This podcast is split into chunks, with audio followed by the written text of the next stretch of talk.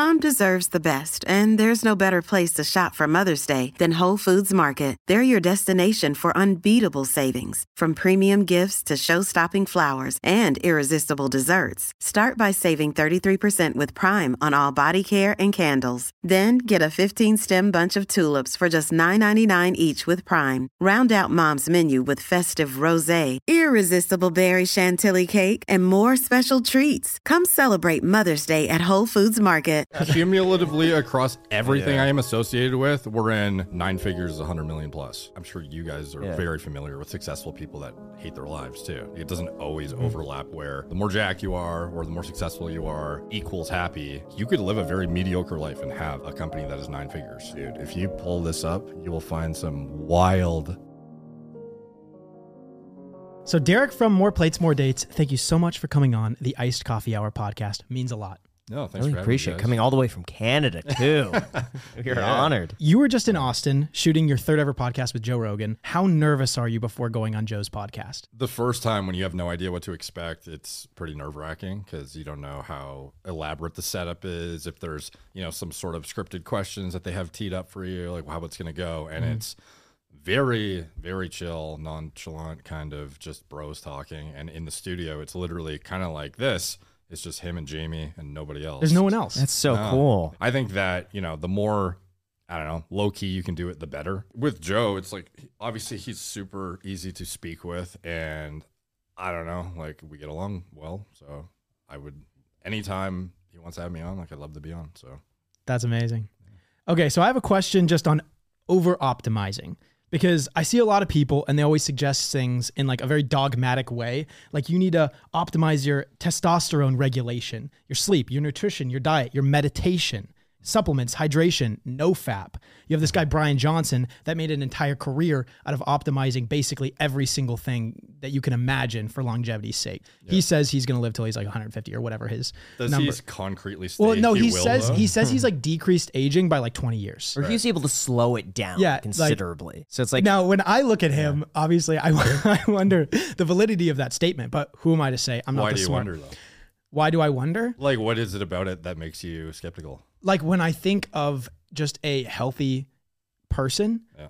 I would say that is not the profile that I generally imagine. He just looks really, really pale. I would say. Jack, Jack, you can't It's say like the, that, Jack. It's like the Come first on. thing that comes to mind. And here's the, we're all thinking it.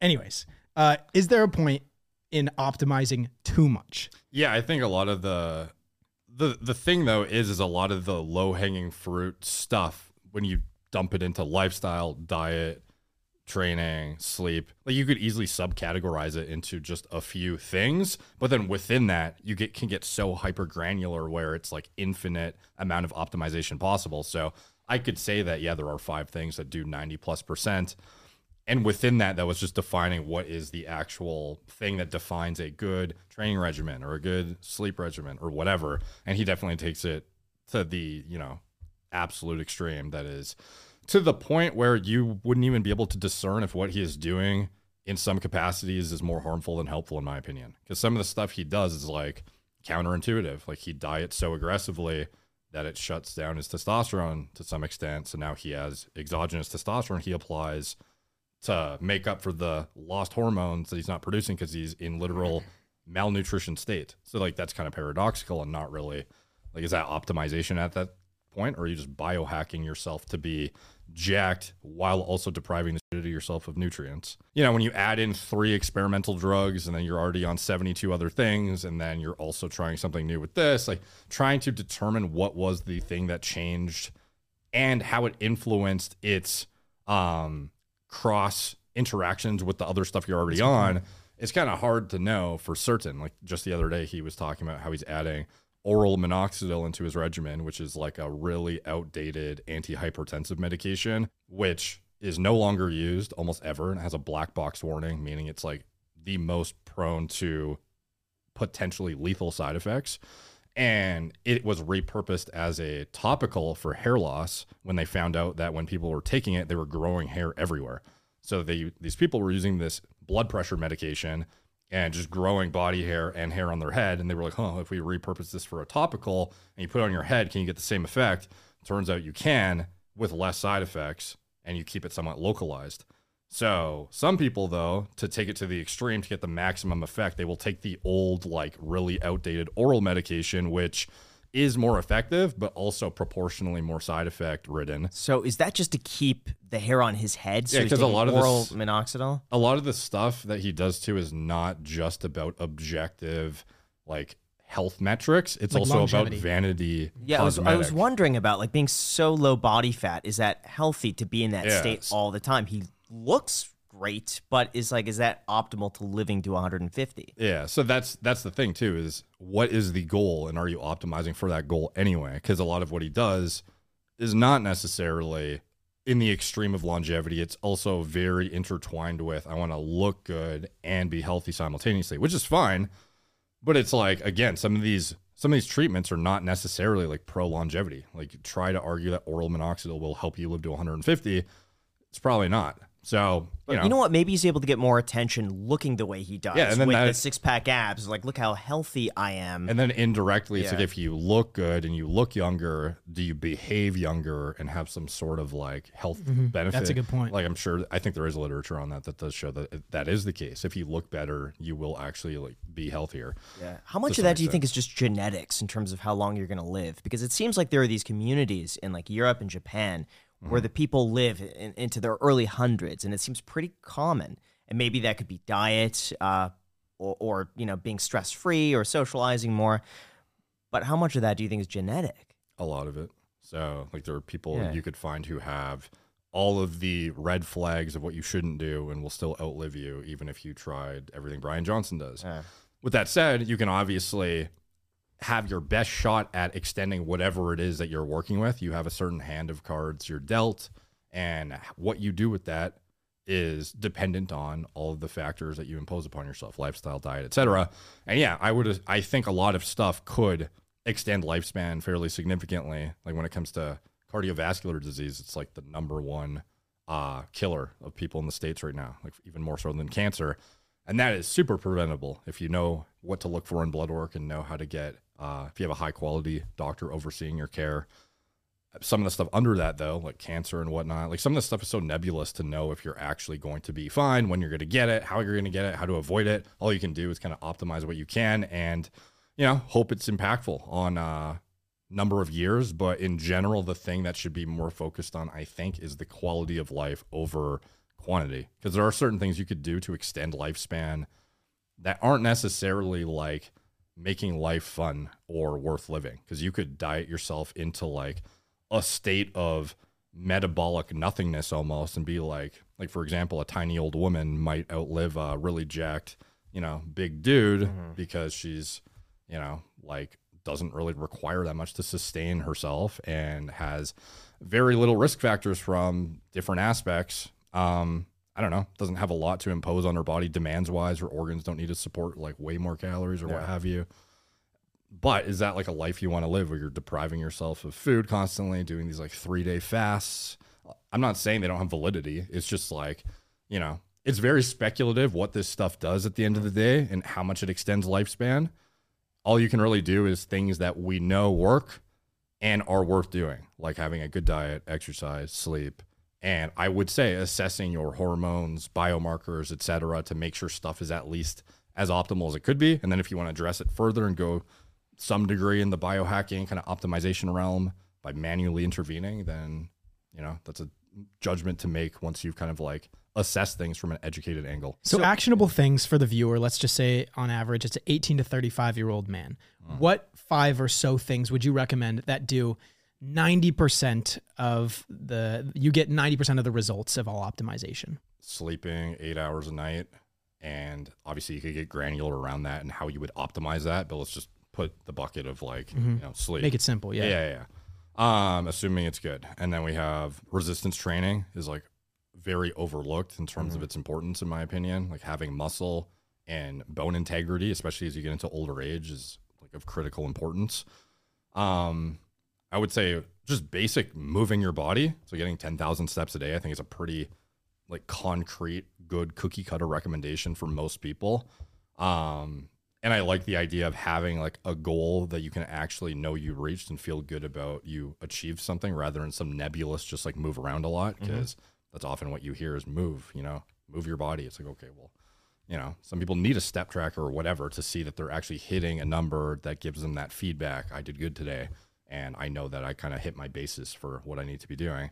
Um, so I would say the resistance training, steps, sleep, from a diet perspective, not overeating. The only way you would really dictate if that's actually happening, if you're totally unaware of how to go about tracking your macronutrients, is looking at the scale. If you're eating and it is going up on a regular basis, like you're eating too much, and you need to lower your portions and or look at the quality of your food and kind of determine is there you know am i eating ultra processed like calorie dense hyper palatable foods and maybe i should reel back and assess what i'm eating?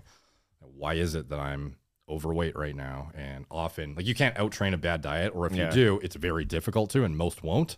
Very rare circumstances do i find people who are training so much that they could eat whatever. It exists but they're outliers. In general people need to just look at what they're eating and probably at least for a month or two metic- meticulously track like every calorie that enters their mouth. And if you're not gaining weight on average on a weekly basis then you know you're either at maintenance calories or if you're losing weight you're in a deficit. And as long as you are at a healthy body composition you're not gaining weight unless your goal is to gain muscle then you know i think calorie energy balance in general is kind of like the fourth bucket.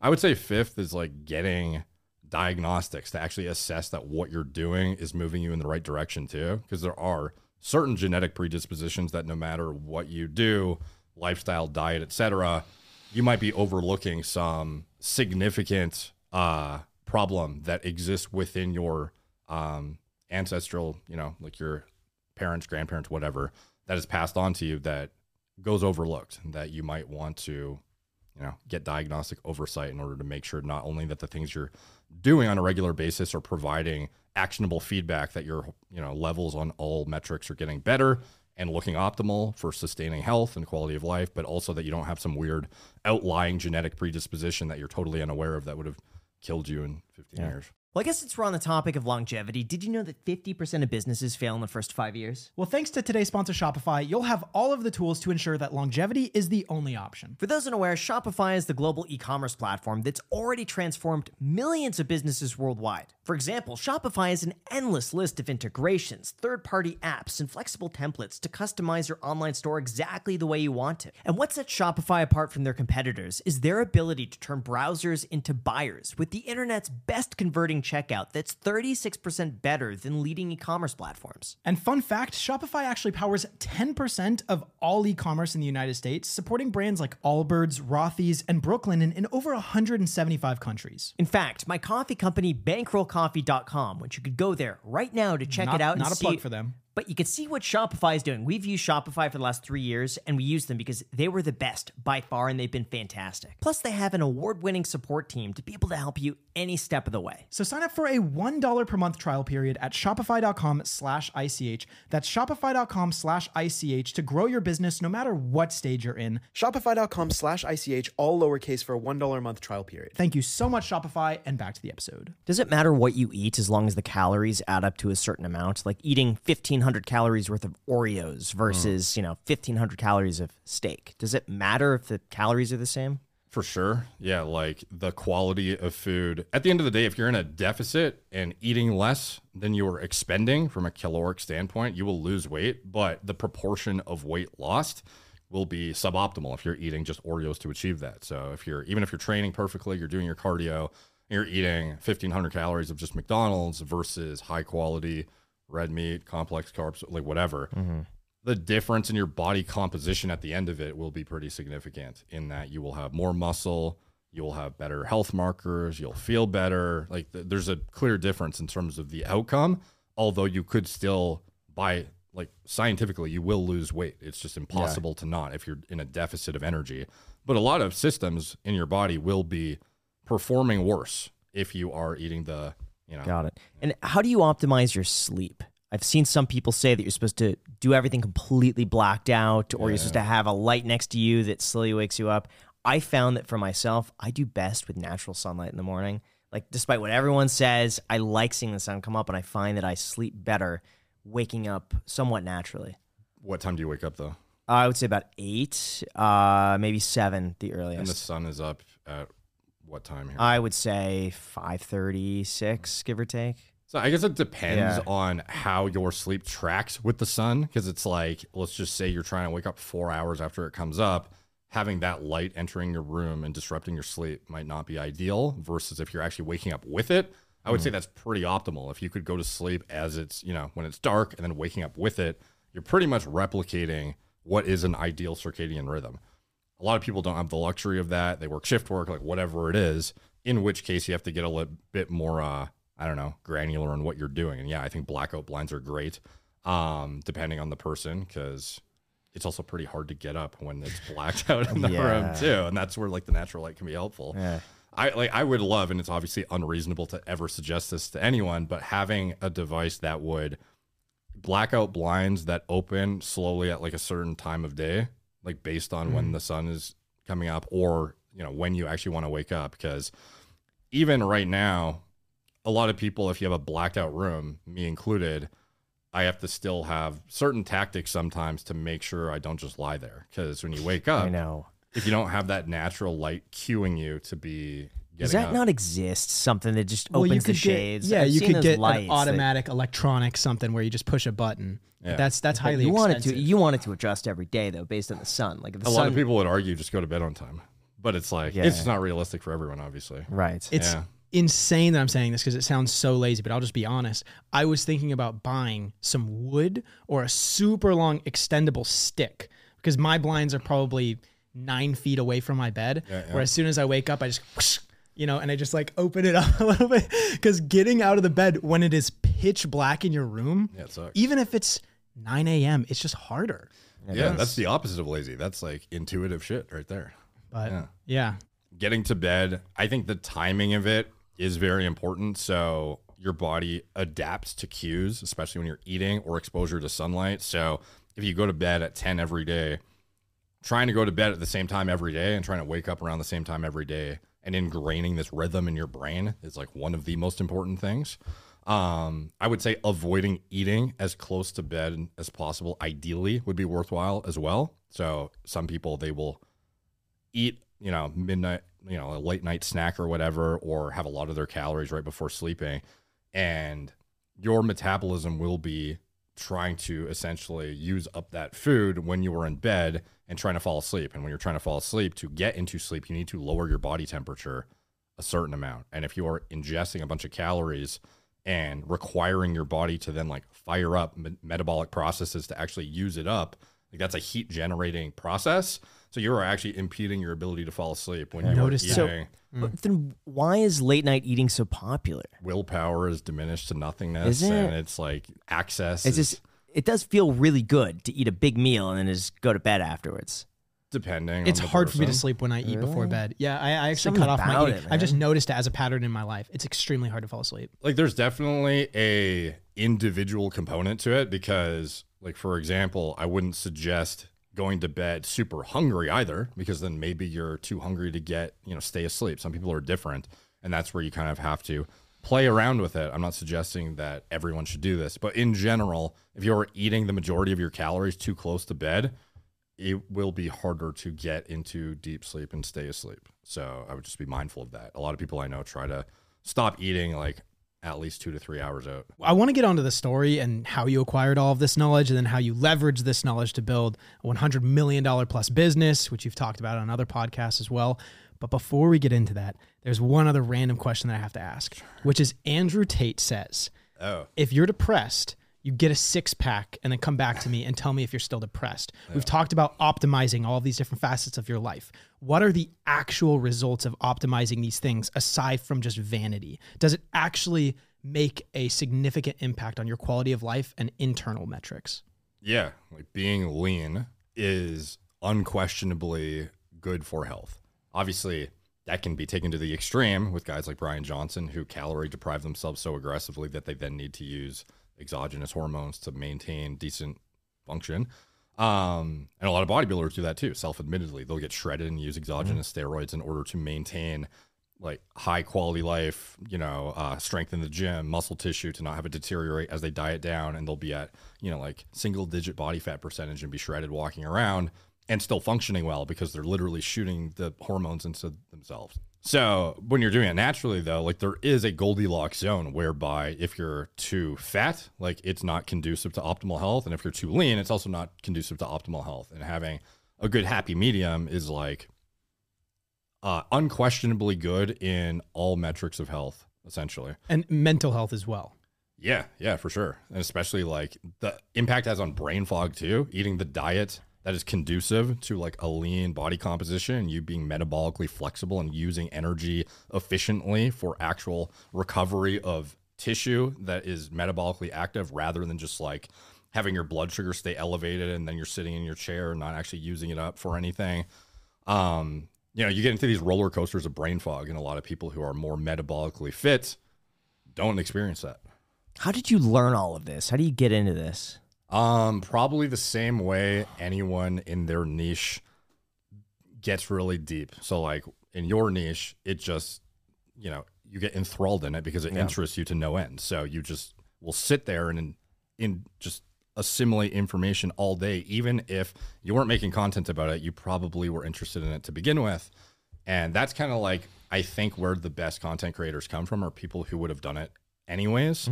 Uh, I'm not suggesting that you need to do that necessarily, but like for me, uh, you know, from being a teenager, I've been ingesting information from wherever I can to try and get as knowledgeable as I can about anything that interests me. And I'm just the type of person that will sit there on the computer and just bury myself in papers and asking people anything I need to to learn what I can. And um, just always information seeking. I just really, I don't know, mentally get rewarded from learning stuff I care about. Do you know why you're so interested in this specific field? Um, I think because it, it affects like broad spectrum performance. It's not just performance in the gym or in sports. It's also mentally, and it help. It's super overlapping with entrepreneurial endeavors as well. So, having a mentally dialed cognitive state is obviously incredibly conducive to high quality work, um, business acumen, performance in your businesses, et cetera. Like it all is overlapping and not just about health, but also about performance, trying to optimize all angles of that in order to not only stave off disease, maximize my performance, but also be able to impart that information to friends and family who otherwise are like blindly going through the medical system.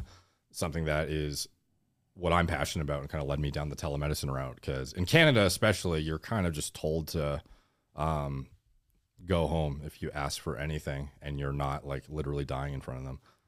So what I find really interesting is I have a lot of friends that like have gone through medical school. I have I've met quite a few different doctors and stuff like that, and I like to ask what they teach them in medical school. And a lot of the times it's not natural and organic things that will fix these issues that I feel like intuitively could be fixed. Like a lot of mental illnesses is fixed by fixed by giving like administering pills and medication and stuff like that where I feel like if we tried some more like organic routes first, you'd probably yield better or at least more like foundational results. Perhaps a lot of I, I think depression is the one that's that's brought up a lot. Perhaps there's a, for for some people it's an underlying condition of you know uh, in the brain, but for others it could be their environmental conditions or their situation that's really contributing to that. So fixing whatever that issue is could solve their you know depression versus medication. Oh, for sure. Like I know some of the most successful. Pe- I'm sure you guys are Yeah. very familiar with successful people that hate their lives too.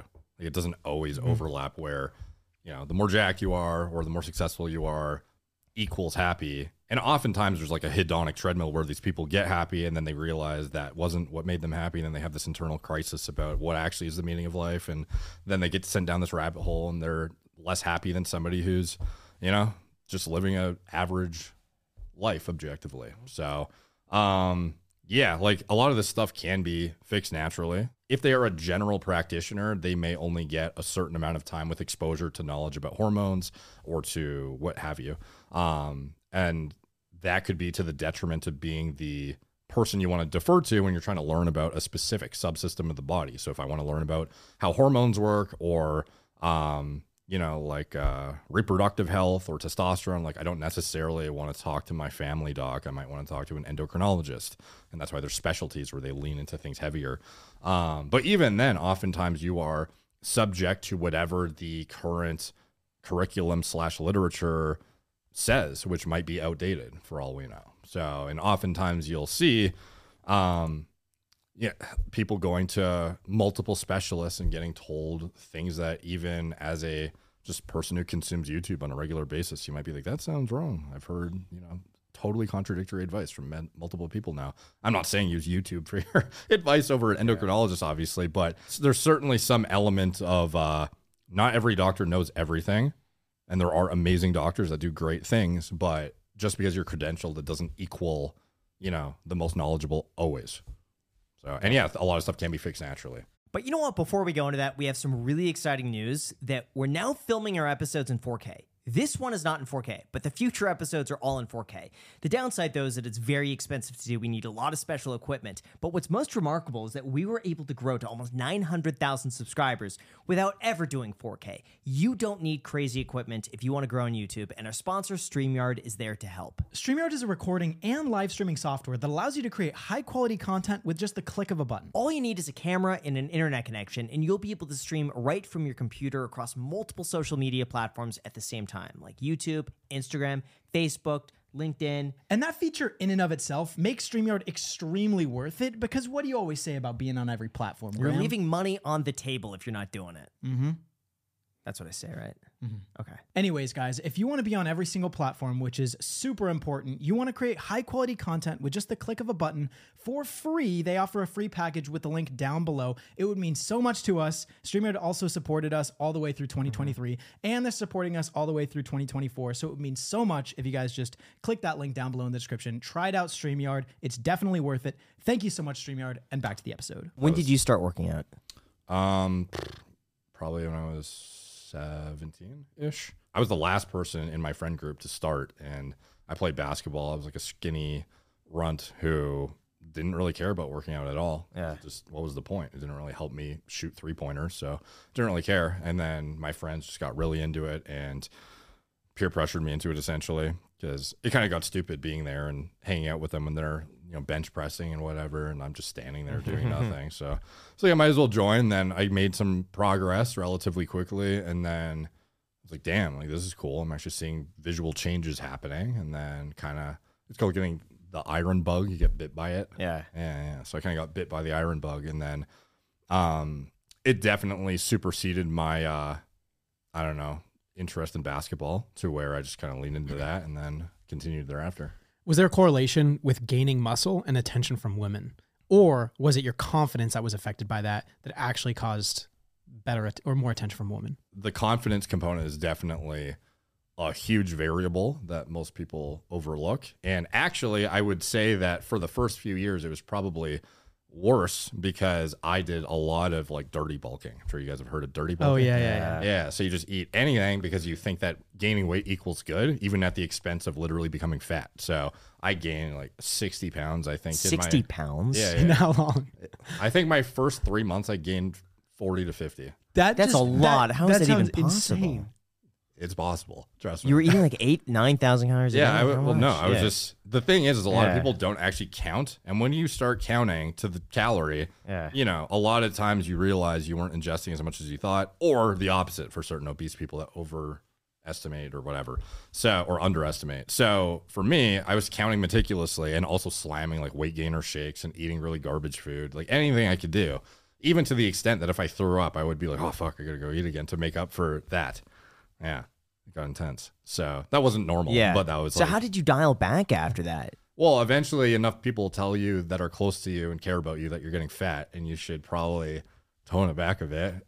And, you know, the response at the time is like, you don't understand dirty bulking. This is how you do it. So they're just telling you you're cut coming? fat? Yeah. It came probably after the first year ish. I did like a little bit of a diet down.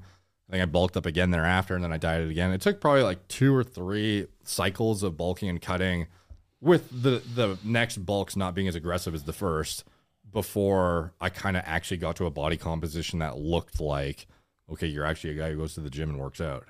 So And it- after that point yeah. though, I had enough muscle where even when I bulked up a bit, I was a lot more cognizant about how far I would take it. And also, you have enough muscle tissue underneath that you don't look as fat because you actually have the muscle in conjunction with the fat that you've gained to kind of Yeah. like there are a lot of people with six packs that are bodybuilders that are still holding quite a bit of body fat, but they have so much muscle that Right. it kind of like they still look vascular. So, at that. what point though did that help you with women?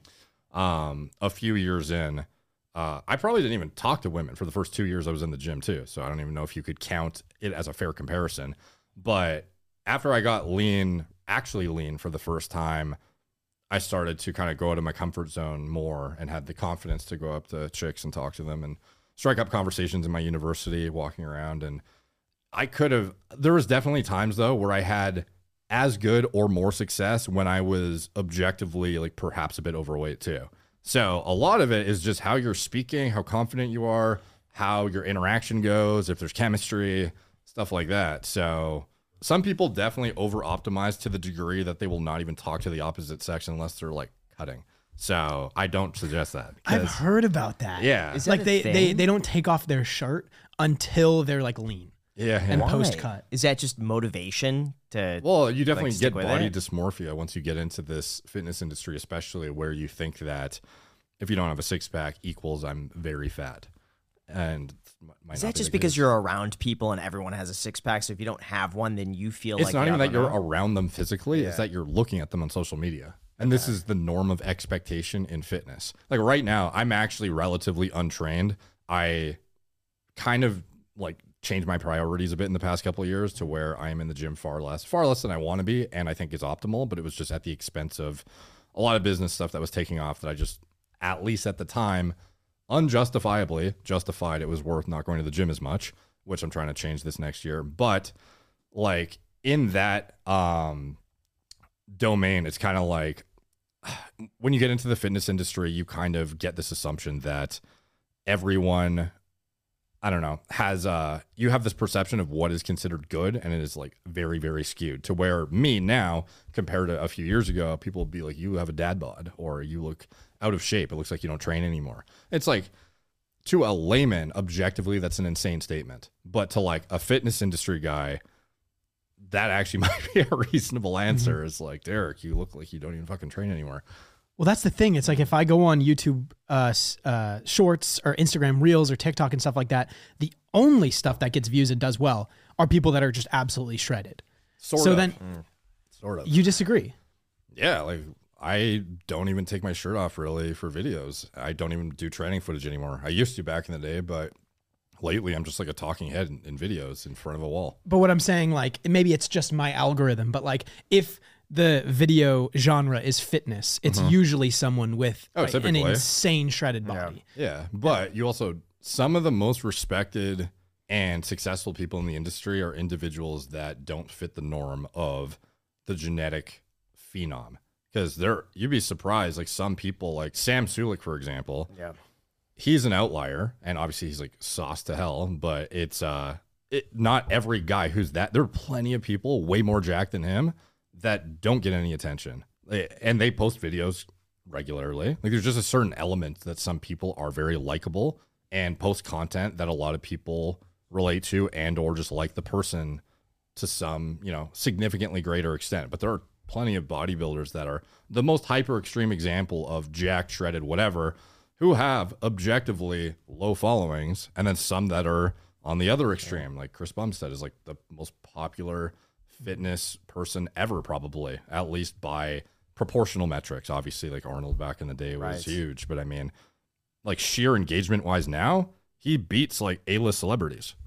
So, and like, like, obviously you could argue, okay, well, he's the best physique, and that it reinforces what I said. But it's like there are guys that will have don't even post their physique that are in the industry that still do very, very well too. And have How is Sam so big? He looks like a cloud. He's big. oh, like, ba- so, like oh, I thought you were asking like popularity. yeah, yeah. No, no, I was no, like, no, what? What do you? A cloud No, and his. YouTube channel? Yeah. Like, how's it? Okay. No, but he's a, a massive guy. Uh yeah, genetics, steroids, adhering to his diet uh meticulously and hitting his calorie and protein goals. Like the guy's life is essentially revolved around going to the gym and eating his meals and his content is entirely essentially dictated by following him do those things. So when it's your job to adhere to it, like I would say it's a bit more likely that you will. And then in addition to that, he's also a genetic phenom in that he hyper responds to what he's doing in terms of hormones. Is he 'Cause is he open about his steroid use? I don't think he's ever said anything I've never about heard it. any- But I don't think so. But I'm but you sure- say but based on your knowledge, you think Oh, one million percent. I would bet, it- like my net worth on it. so with uh, how could you tell? Well, you just said he looks like a clown. I know, but like, but you objectively, you Yeah, yeah, you have this this vision that you could say this person is on steroids. Yeah. What do you see that a normal person wouldn't? I don't know how his brother trains, but like first of all, there's a pretty clear distinction between him and somebody who has very similar genetics, and they both train. And one looks like a amateur level, or almost I don't know. Some people would argue that he's like borderline low level pro bodybuilder within a couple years, and his brother looks like a normal guy still. Maybe his brother just started, and this is an unfair comparison. But at the end of the day, the progression he's made from what looked like a decent natural physique was so rapid that it would be unexplainable to gain that much tissue naturally. Like it's just physically impossible. So, having gone to the gym for a certain amount of time and then to explode and gain 50 pounds of muscle thereafter, it's just not a physiologic thing that could occur. Yeah, I couldn't. That's probably the best explanation. Obviously, you could look at them and objectively say this physique is not natural because it is X amount of pounds higher than what most naturals can achieve who are at the highest level of, you know, tested sport or whatever. Like there's a lot of metrics you could look to, but also it's just easy to see his progress is unnatural. Do you think Sam has a responsibility to be open about his steroid usage with his platform? Not really. I don't know. Like the guy, I think just by existing will encourage hormone use, unfortunately. And then some people will criticize him for that, probably unfairly so, because he's just a guy who makes content and wants to do what he does. And maybe he competes one day, maybe he doesn't. But it's like, I don't think just because you're influential and look great and take shit equals you need to like tell everyone everything. I think you have a duty to not lie to their faces about it, probably, but or to monetize in a way that is leveraging your like fake natural status in order to get rich off of products that are, you know, promising things that are just untrue. But above and beyond that, like I don't necessarily think he has to sit down and make a video and say, "Yep, as you guys probably guessed, I'm a natural, and like here's why you shouldn't do it," and blah blah blah. So it's like people got to kind of make their own decisions and take some responsibility. And I'm sure he did the same thing when he sat down. There was one day where Sam Sulek sat down as a natural and looked at probably YouTube videos, dug into some whatever research, maybe asked some friends like, "Is it worth it if I do this? Like, what am I trying to get out of it?" He had that assessment too, and he was probably inspired by someone else. And should that guy have not been on social media, being jacked and sick looking? I don't know. You know, did that guy have a responsibility to tell Sam he would have died if he took gear or something? I don't know. That's kind of a you know speculative thing. So let's talk a little bit about your businesses. You have your clinic and you have your supplement business. I think it's the supplement business does like a hundred million dollars or so a year. At least the I my didn't first say million. anything. The fi- my first million they guessed didn't disagree. six to eight million a month, and you agreed. Cumulatively across everything I am associated with, we're in what is nine figures, a hundred million plus, mm-hmm. right? So that's territory. But I'm not going to get like hyper specific on which businesses That's do fair. what and whatever. How do you decide to turn this into a business? Um, which one? The like my channel even, or what do you mean? I guess everything, even the supplements, the your channel. Like, how do you decide to monetize your interest in fitness? By the way, the thing I should preface, which I see a lot of people don't do, is when you Yeah. say 100 million, no one talks about net Oh, numbers. Yeah, that's right. And like, let's not like a, a lot of times I see uh maybe business owners who are incentivized to actually show how well they're doing because they're part of some entrepreneurial like upsell thing. Like these numbers are not necessarily like the owner equals oh, like this. You don't keep this money. Like a lot of it's reinvested to build the businesses. And Right. if you're You said fifty to hundred employees as well.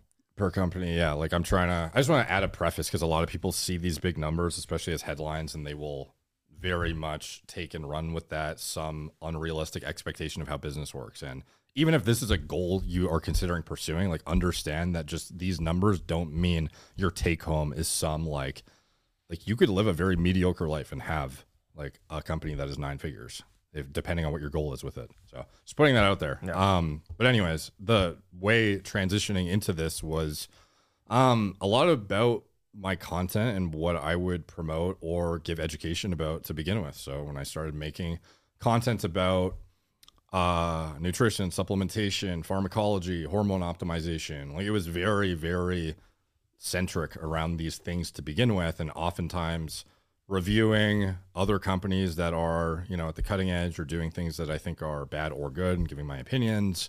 Um, oftentimes I would have affiliate relationships too, where I would have here you know use my affiliate code to get you know kickback a commission, support the channel, and using this product that I think is the best of this specific industry. And after a while, once you build up enough funds, I'm sure similar to you, you've made some YouTube ad revenue, you've made some affiliate commissions, you've had some sponsorships, and it's like, okay, well, do I want to build equity for this other company now, or do I want to go like pivot into my own thing? And is the bandwidth allocation of time worthwhile to actually lean into it, or am I just taking away from my bread and butter? And making that kind of calculation for me, at least, on my three main businesses, which is Gorilla Mind, Merek Telemedicine, and Intelligent Shop those three things in particular, I feel like I have enough of a expertise in and care enough about personally to lean into as worth my time allocation. So, like in particular, the Gorilla Mind Company is dietary supplements typically oriented around sports performance and energy drinks. More recently, Nootropics Cognitive Enhancement. That's kind of like the main products we offer. And then Merek Health is the telemedicine diagnostic side of things not a traditional TRT clinic. A lot of people title these clinics as TRT clinics, and justifiably so for many of them, but we pride ourselves in being like diagnostic oversight and optimizing health before looking at any of these other things. So that's worth mentioning because I think it's often these companies get lumped into this yeah. kind of like narrow, kind of like bit more sketchy territory, but it is a preventative medicine platform. And then third is Intelligent Shop, which is like men's hair loss prevention in particular and the pharmacology around that is something I've made tons of content on mm-hmm. and is something I found very, very interesting. So making products that actually work centered around that. And then also something a lot of people don't know is I used to make fragrance reviews.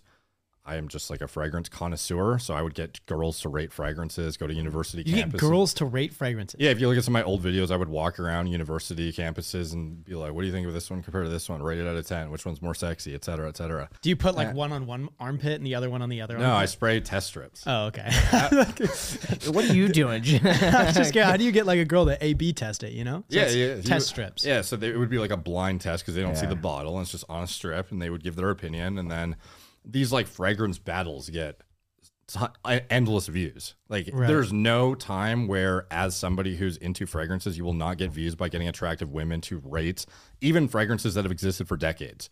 I don't know why. It's just like even me. I like. I already want to watch it. Really? Yeah. I already want to go back. I'm weird. It. I like the smell of gasoline and cigarettes. I don't know. So why. you would love yeah. Fahrenheit by Dior. It is a very polarizing fragrance that only somebody who actually likes what you just it's, said. It's so random. Sharpies as yeah. well. Sharpies. I love Sharpies. Yeah, I don't, I don't Or the smell like... when you start up a car. Oh. It's like that weird sort of like I don't know. It's a engine smell. Like I like sure, that. Sure, just... Yeah, dude. Especially if you're like. uh if you can pull it off, because yeah. again, it, there's a certain scent that needs to be congruent with like you as a person to really not just come across as why do you smell like a diesel engine or something.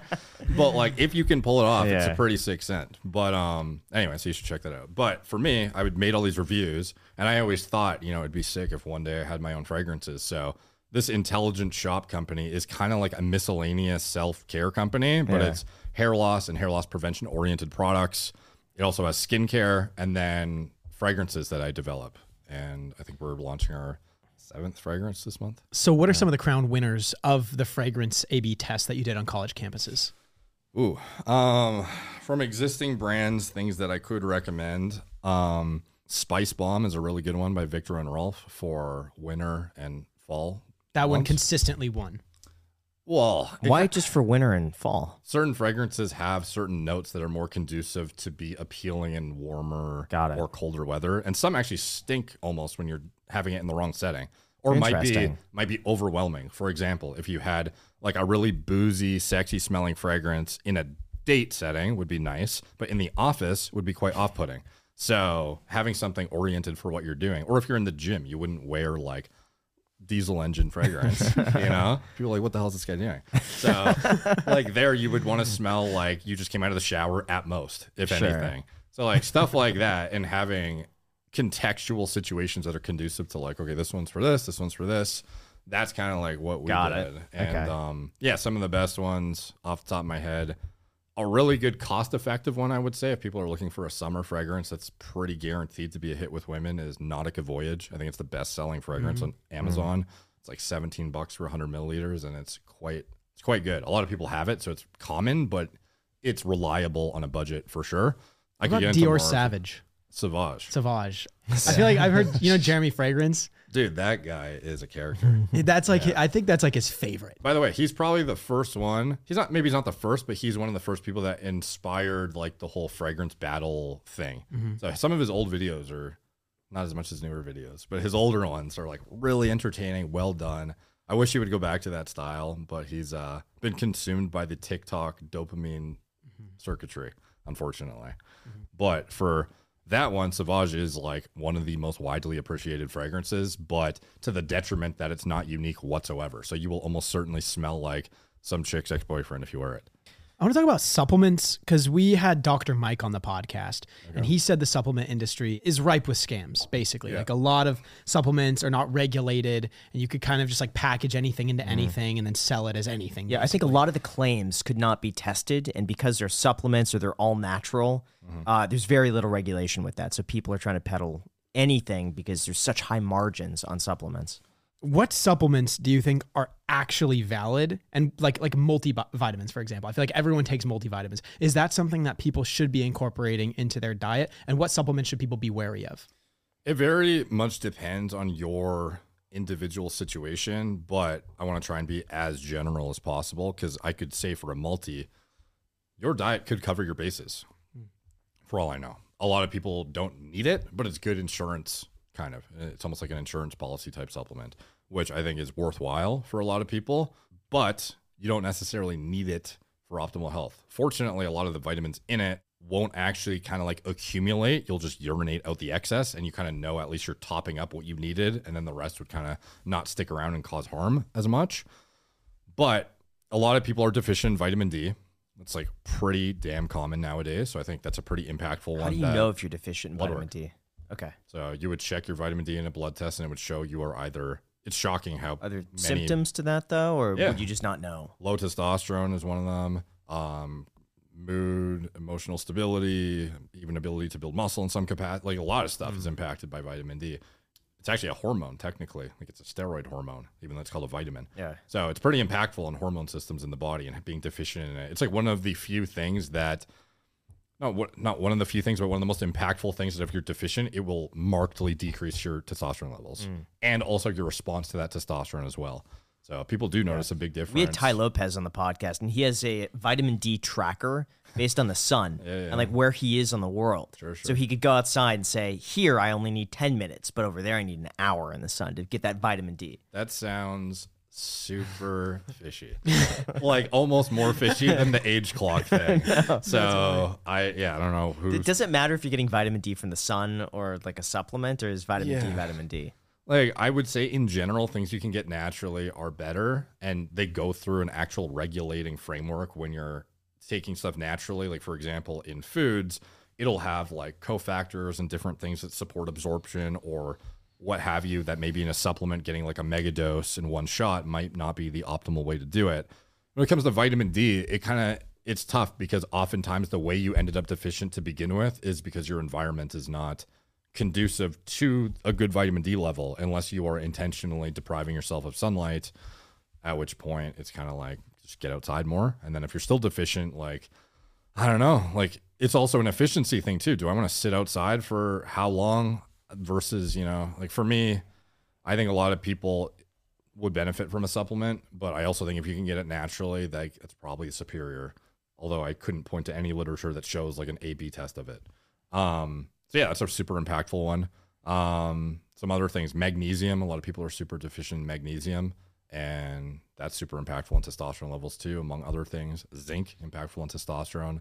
A lot of people are deficient, especially people who are avoiding red meat purposefully. I think beef liver is actually great, as like ironic that the Liver King is like gets a lot of scrutiny. One of the things he did say that is worthwhile, I think, is liver on a regular basis. It's like one of the most choline dense, vitamin A dense, um, nutrient rich foods in general. It's like nature's multivitamin is what they call it. And I think that product despite tasting horrendous, if you can stomach it, you only need an ounce every couple days, even to hit a lot of your micronutrient needs. And if you think it tastes bad, you could actually take a desiccated like beef liver supplement that could be potentially impactful. So I think that's you know interesting to look at for sure. Um, in general, I would say magnesium, um, vitamin D are two that I see very prominently problematic that will actually notably impact perceived quality of life, sleep, hormone production, among a myriad of other things. So we could go down the rabbit hole as much as you want, but that's like off the top of my head a couple of things. How much liver do you eat? An ounce a day, unless I'm traveling or I just don't want to eat it, which is relatively frequent. So sometimes I'll, I'll use a supplement myself sometimes. So you're traveling right now. You're just in Austin. Now you're here in Vegas. You're here for like a week and a half. You said. Yep. How, are you getting liver while you're here? Yeah, I take six capsules a day. I'm. Oh, you take capsules. yeah, yeah. Okay, got it. Okay, so Yeah, I don't love the taste of it, but I try Right. to eat it when I can. And what about vegetarianism? One of my very close friends is a vegetarian. He has been for like probably five years at this point. Mm-hmm. Would you say that that's a diet that you have to be extremely cautious if you're subscribing to, to like making sure that you're getting every available nutrient? Do you think that objectively you're probably healthier if you're eating animal product? I think that you will undoubtedly need to supplement with a few more things than the normal person to hit your nutrient needs for sure. Bioavailable B vitamins, having high quality protein, because even if you get a gram of protein on a nutrition label for certain like vegetarian based products, is not necessarily the same equivalent impact on protein synthesis rates as like uh, meat derived, like red meat derived. So um, you need to be a bit more knowledgeable, I would say. I don't think it's impossible to thrive on a vegetarian diet. I just think you need to be a bit more mindful of intake of certain things, like where are you getting your creatine from, where are you getting your carnitine from, where are you getting your bioavailable B vitamins. And sometimes supplementation is warranted to actually be able to adhere to the diet and still get the upside of these uh, vitamins and minerals and whatnot. Like Bryan Johnson, like good luck getting all your stuff without supplements. Are there any ingredients that people should outright avoid? Like ultra processed stuff in general is typically going to be you know stripped of nutrients and or not that as helpful as the caloric equivalent could be of something that is like i don't know natural quote mm. unquote. So oftentimes i try to get my you know micronutrients from food when i can like actually eating liver versus taking it in a supplement. But it kind of depends on your workload too. Like exercise wise i Yeah. could say you know don't eat as much sugar because you're sedentary for example. I don't know how much sugar you need to actually support your uh, demands. So it's like if you are somebody who's hardly going to the gym or your workouts are very, very minimally intensive and don't require that much carbohydrate to support them, like maybe you can get away with less and you're just unnecessarily pounding sugar versus some other guy might literally need to have like shakes around their workout that are filled with, you know, sugar to help support it. And that's like the hyper extreme bodybuilder, but it depends on the person. Um, I'm sure there are a lot of things that I am just not thinking of though that are really obvious low hanging fruit things to avoid. Sure. What are your thoughts on fasting? I think that it is helpful for um, sustainability of caloric adherence for a lot of people. Even for me personally, like I will wake up and try to not eat for as close to six to eight hours as possible.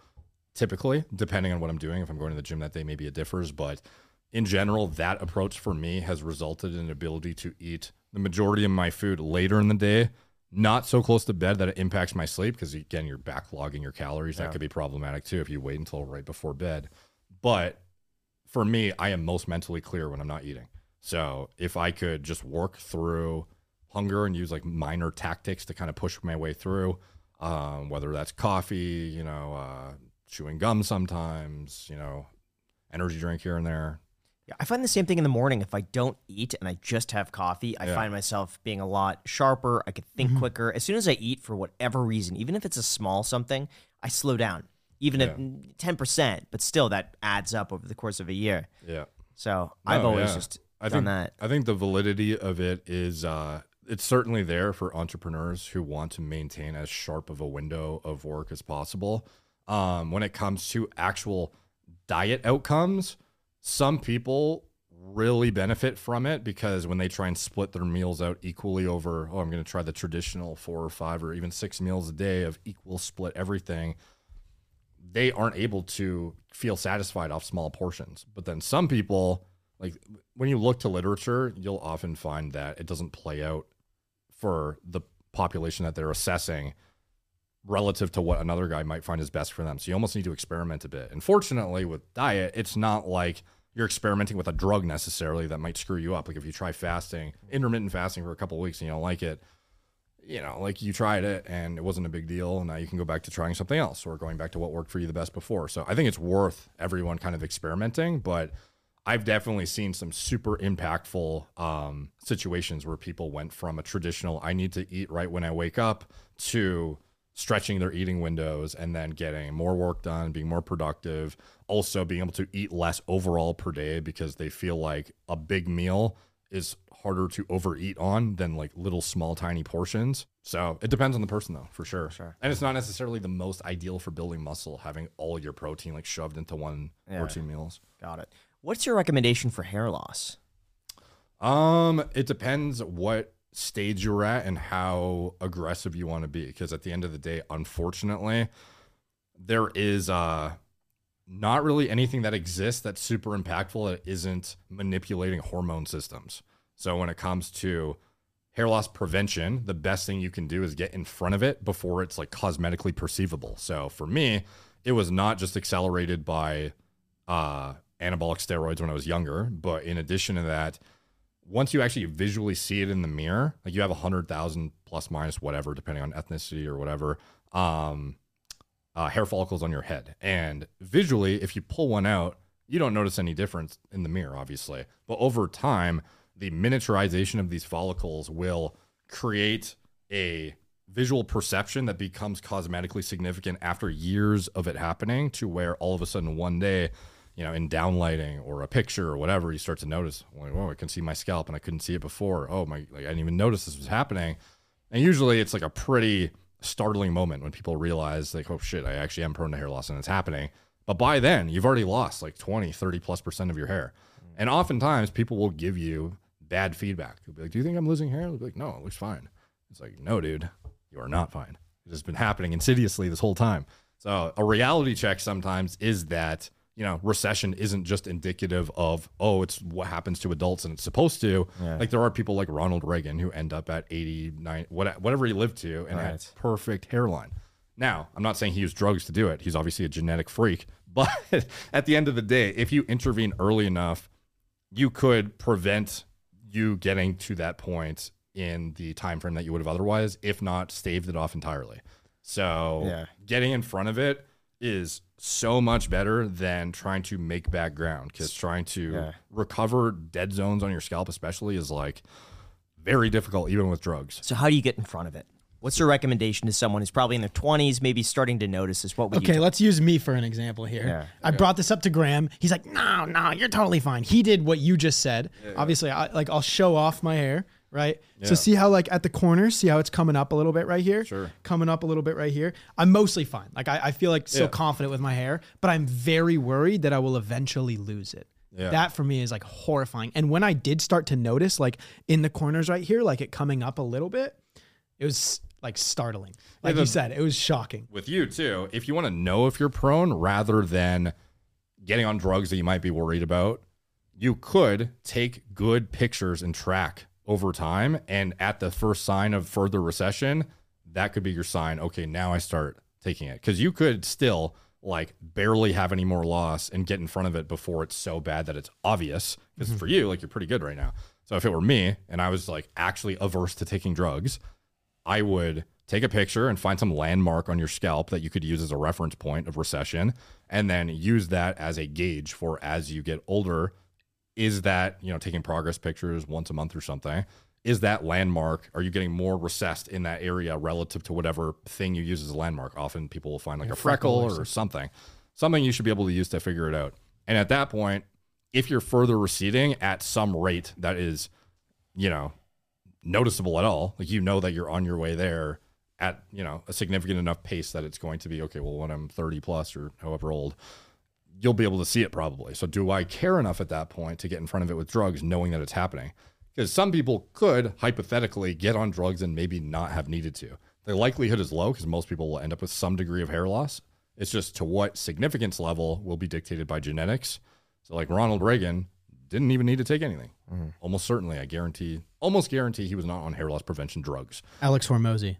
Dude, oh, perfect Incredible example. hairline. Yeah. It like goes like It's- down. It's like Yeah. he's got like maybe Yeah, an got a inch ne- of forehead. He's got a Yeah. negative hairline. yeah. yeah. And you'll be like, what do you do? And he'll Yeah. be like, nothing. Nothing. Yeah. Yeah. He'd be like, yeah, he'll be like, what a ridiculous question. Like, Right. What do you mean? Your hair's perfect, you fuck. So yeah, he doesn't uh, he doesn't do anything. So that's genetics, for example. But again, with him, you don't actually know that. I don't know what his dad looks like. Maybe one day, all of a sudden, you know, the switch flips because there are epigenetics that could, you know, at some point, the rate of aging or his just the process of aging could trigger certain things that otherwise were not problematic. So you could end up in a state of accelerated androgenic alopecia. I think that's actually a thing where I couldn't point to literature that proves it, but it seems like at some point, some people do experience like acceleration or deceleration of certain things in the body, depending on environmental conditions, what have you. But it's also, I think, genes can turn on and off depending on certain circumstances. And certain switches could flip in a way that all of a sudden now it's like, now it started for him. Is that why they say stress exaggerates hair loss? Stress is more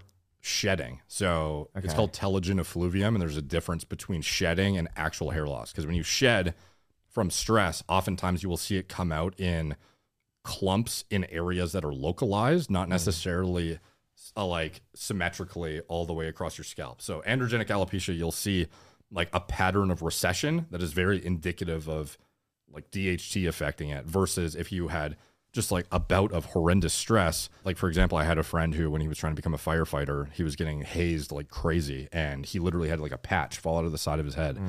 and it grew back white and eventually it came back. But like, that's an example of alopecia caused by stress. Like, it was not a uniform recession pattern that is indicative of androgens. So, people have to remember there's a difference between hair loss and androgenic alopecia, which is like androgen induced alopecia, alopecia being hair loss. Hmm. So to in, get in front of androgenic alopecia, which is the thing most guys deal with, that is typically hormonal. So like in your case, I would use you know tracking to actually d- decide if you want to take drugs or not, or if it's even necessary. And then at that point, if it's still happening, you're like, okay, wh- I want to get in front of it now. How do I do it? The number one thing that is the most impactful is something called finasteride. Mm-hmm. sure you guys have heard of it. Inhibits the production of something called DHT, which is the primary hormone that dictates masculine characteristics. Like in adolescence, the thing that will differentiate and mature you as a male is DHT the most. Like if you don't have any DHT, you will end up with a micropenis, an array of features that are not representative of like a fully grown male. So DHT is like the opposite hormone to estrogen essentially. And testosterone's like somewhat not in the middle, but it's like on the spectrum of androgen versus estrogen, mm-hmm. feminine versus masculine. And you can like you see this all the time in bodybuilding or in transitioning individuals manual manipulation of this that shows that even in adulthood, people who are manually use, using these hormones can literally like flip flop genders essentially. Because it's like there's nothing really differentiating somebody other than like anatomically to some extent, but also in adolescence, if you expose some girl to hyper androgenic state with exogenous hormones, like, you could literally make her seem like a dude to any objective metric of somebody seeing her. They'd be like, that's 100% a guy, even though she might not be. So, like, these things can be manipulated to where if you take finasteride, this hormone DHT really has no impact on muscle growth, strength. The thing it mainly dictates is sebum production, which is like oil in the skin essentially, um, prostate size. Um, it inhibits estrogen's activities in some tissues. It does it does things that are important, but it's more primarily in adolescence where you don't want to be inhibiting it because you will end up in a you may end up in a state of like hinder development essentially to say the least. But in adulthood when you take it you could prevent the further miniaturization of hair follicles. Key note being the further miniaturization. You're not going to necessarily reverse miniaturization. You might get some regrowth as hmm. you inhibit the process of expediting itself but ultimately once you implement this blockade of hormone essentially it becomes far more difficult to miniaturize at all. Because even in studies we'll see individuals with deficiencies in the enzyme that makes this hormone. No temporal recession at all less body hair like everything about them is slightly less masculine by metrics of like male secondary sexual characteristics but they never lose their hair so it's like if you can replicate that to some extent that is non-impactful from a side effect context you can kind of replicate that state to some extent in adulthood after you fully developed. And that's So kind isn't that just about waiting until you're already fully developed to start finasteride? yeah. So like ideally you would wait until Yeah. you're a full grown adult and then you would get on it if you need it. Um, the problem is that it's not a side effect free drug, and some people end up with pretty significant issues. All but a minority. They're a very outspoken minority, and justifiably so, because they have some pretty significant issues sometimes. No one should ever say like blindly, "This is 100% safe. You will be fine." The likelihood is high you'll have no issues. Like objectively by data, it's like very unlikely you'll have issues, but there is a possibility.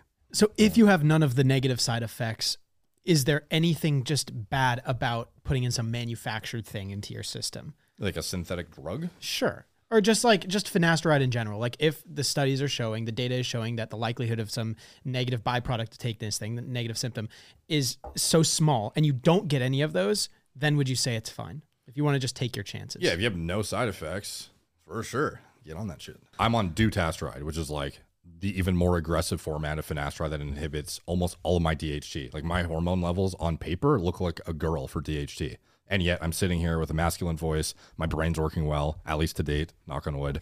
Uh, muscle is fine. Like nothing is perceivably wrong that would justify me coming off. And a lot of people are similar in that aspect.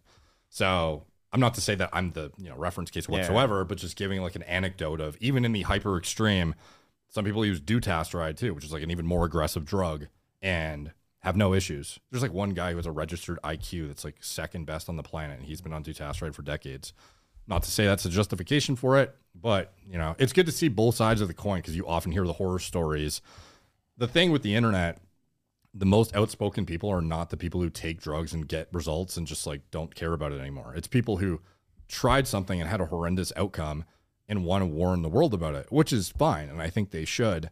But when you take something, like for example, if you took Tylenol and it got rid of your headache, are you going to go on Reddit and be like, took Tylenol, it was great, you know, Yeah. got rid of my headache? Of course not. So with hair loss, a lot of guys they're like, oh, I heard I should take finasteride. I saw an ad on Philip DeFranco's show for you know keeps or something. I'm going to just jump on it. Mm-hmm.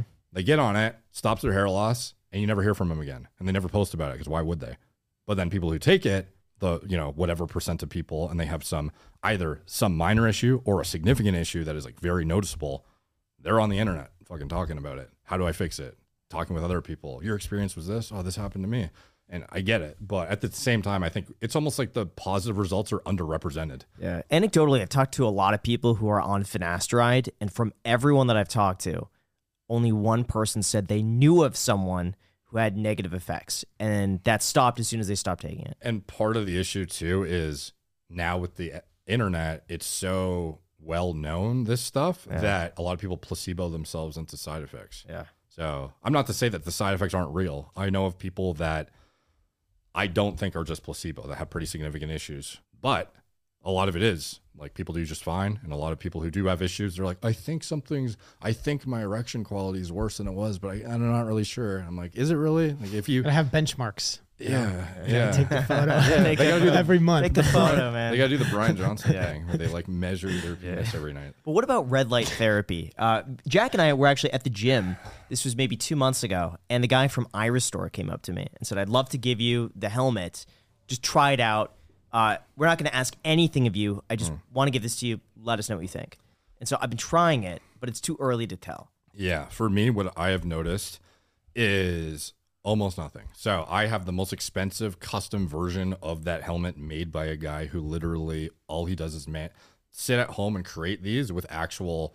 There's like a difference between the lasers that are impactful on actually achieving the outcome you want versus like as far as I know, there's LEDs and lasers, and what you want to get is as dense of a concentration of these certain lasers that impact the metrics of hair growth that you're trying to get out of it. And some of it is like the iRestore stuff. Mm-hmm. A lot of it is margin consideration oriented because it's like they have to market the shit out of this thing, and they can't afford the best, most intensive device possible, plus all the marketing that goes into selling it, plus maintain the margin. And hair growth is such a slow and kind of like ambiguous process mm-hmm. that it's very easy to even get placeboed into thinking it's working because you had a good hair day or whatever. But most people who use it don't sustain therapy. So there's like a cop out, even where you probably didn't use it properly. And then in addition to that, it's not guaranteed to work for everyone, is what they'll maybe assert at best. But in general, I have never seen anybody in my life, and I've looked into this shit to no end, have such a significant result that it like completely averted the necessity to use actual therapies that move the needle. So it was typically an adjunct that some people claim might have helped to some extent, but to put into perspective, like this stuff very I spent a significant amount of time researching it and spending my own money on things that I wanted to see how well they worked and like I spent I don't know like two thousand dollars on some device that was custom made with the most dense concentration of lasers you could possibly get legally, and I didn't notice anything. Now, did I use it long enough? Did I do it properly? You know, if I didn't, I don't think I would have seen if I continued. Like it, it- even Yeah, the sure. it was just annoying to use too. Like that's a significant hindrance for me to add anything to my routine that is different now. It's not easy to work when I have this thing on my head. At least I found. See, I put it on before going to bed. Or watching some TV or something like that. I put it on 12 minutes. I'm going to give it six months. Okay. Let's see what happens. I think I'm maybe like a month into it. So we'll see. Yeah, the iRestore. If you don't have like an actual metric to go by to, it's very difficult to know that it worked or not because Yeah. there is like a um, hair hair analysis you could do to actually see per square centimeter like how many hairs are there versus before and after, and that's how they'll assess treatment validity and clinically. And with this stuff, it's like you're just gonna go objectively by what your hair looks like in the mirror, and the likely outcome is you might be like. I don't know. It might have helped, might have not. And it's like for something to take up like however many minutes of your life on a day, every other day or daily basis, it's like, is that worth 1% of results? Typically, I would say no. And that's even me who cares about this stuff a lot. Sure. Yeah. That's fair. What do you think the obsession is, it seems, in social media with testosterone? Yeah, like I don't know what spurred it Yeah. for sure. Like ultimately, it is the hormone that dictates muscle growth potential relative to your response to it. So I could see why people would focus on it. But it's interesting that it gets the hype it does because there are other hormones that are just as impactful in their own unique ways, like estrogen or whatever, and no one really talks about those. But yeah, testosterone is um, if you're low, it'll you know mess with your life pretty significantly. You'll have a harder time building muscle, libido's down, Yeah. etc. So Seems like I've, I've had a lot of friends too that have all recently gotten tested, and they're like, "Oh my gosh, I had no idea my testosterone was this low." I, Yeah. you know, it, it explains so much. So I went and got tested, and I thought, "Oh man, like maybe if my motivation isn't as good, I'm not putting on as much muscle in the gym, like maybe I have low testosterone." And then I was also concerned that I've never been able to grow a beard. And I was thinking, oh crap! Like I for sure have low testosterone. It came back like 800 and something, like mm. on the really high end. And so then I was like, well, you know, that doesn't explain I can't grow a beard. Is that just genetic? Yeah, so genes will dictate often how your predisposition to certain things are. Like Asians, you will typically never see with thick body hair. Do they all have low test? No. You know, some of them it's just the way their skin.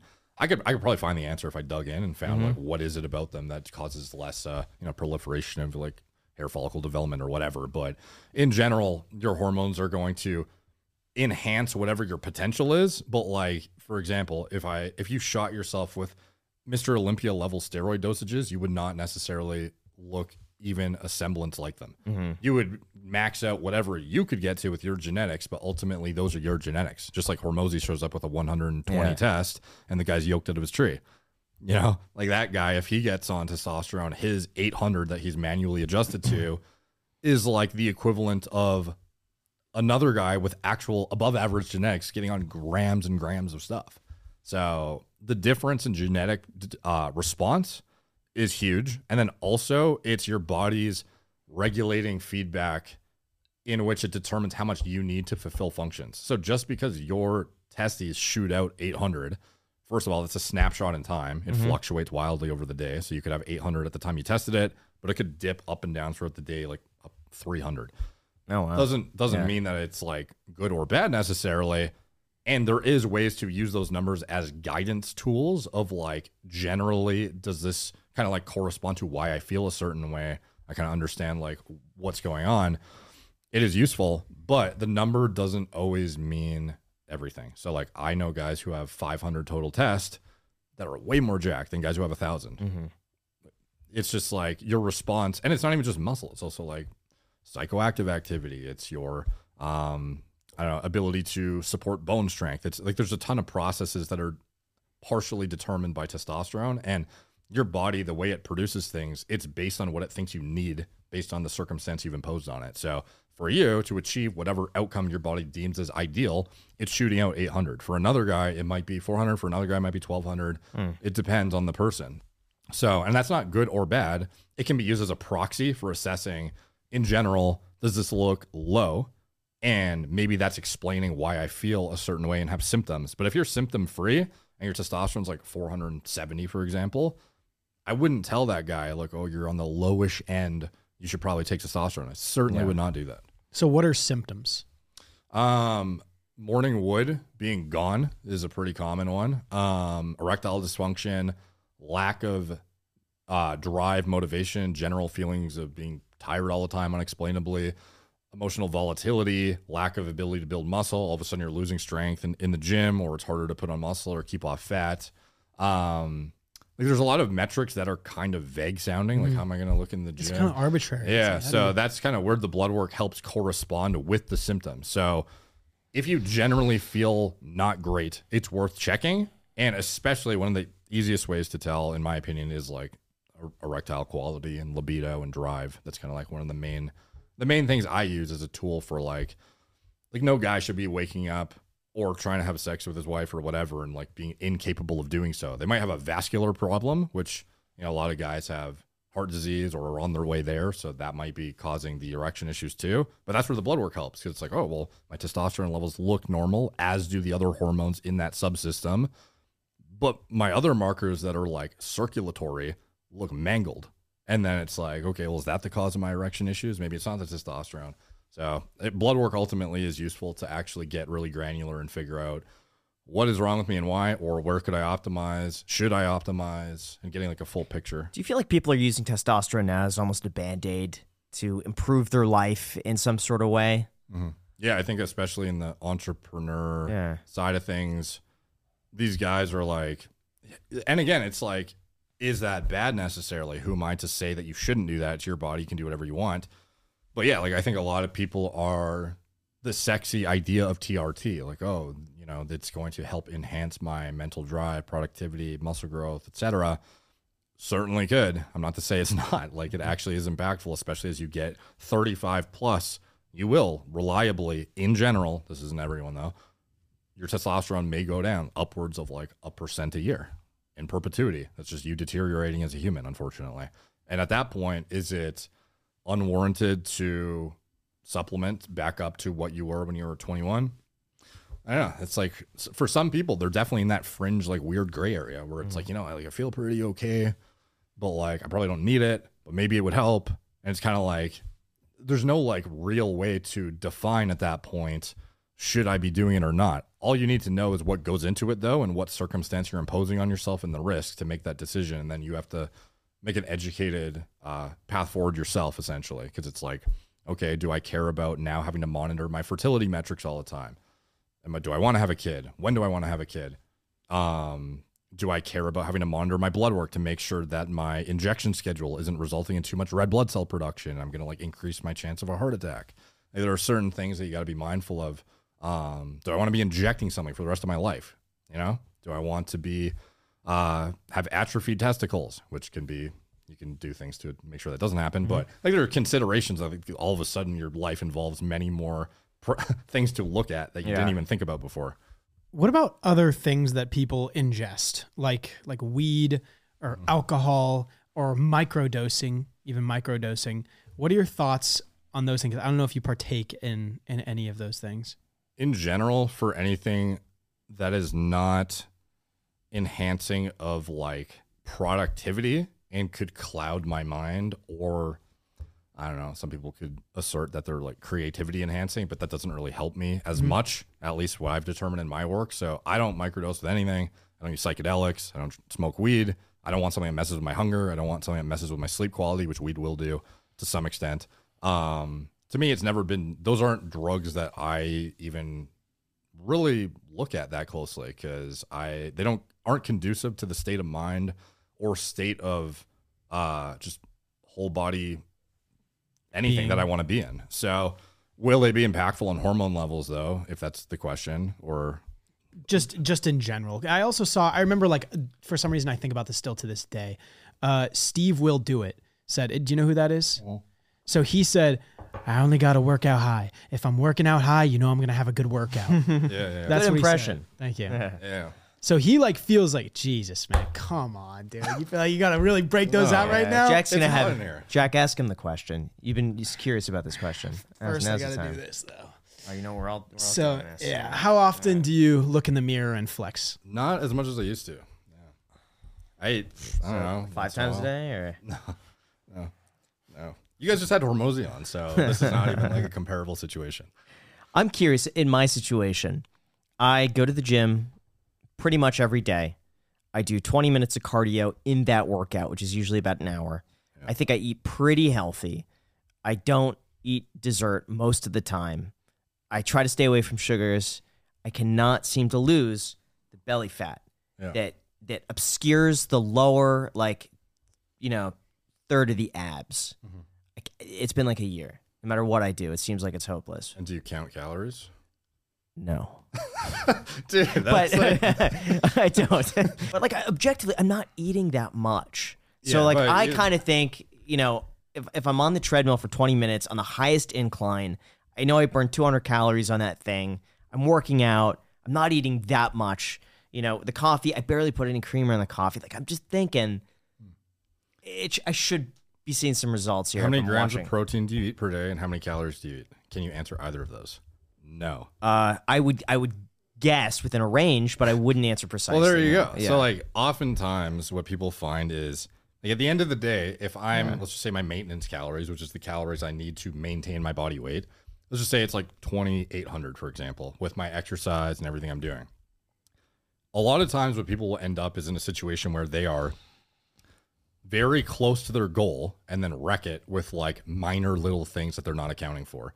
Not counting very basic condiments, stuff they're putting in shit, little things that all add up. And that compounded over time, similarly to investing, equates to an outcome that is not optimal.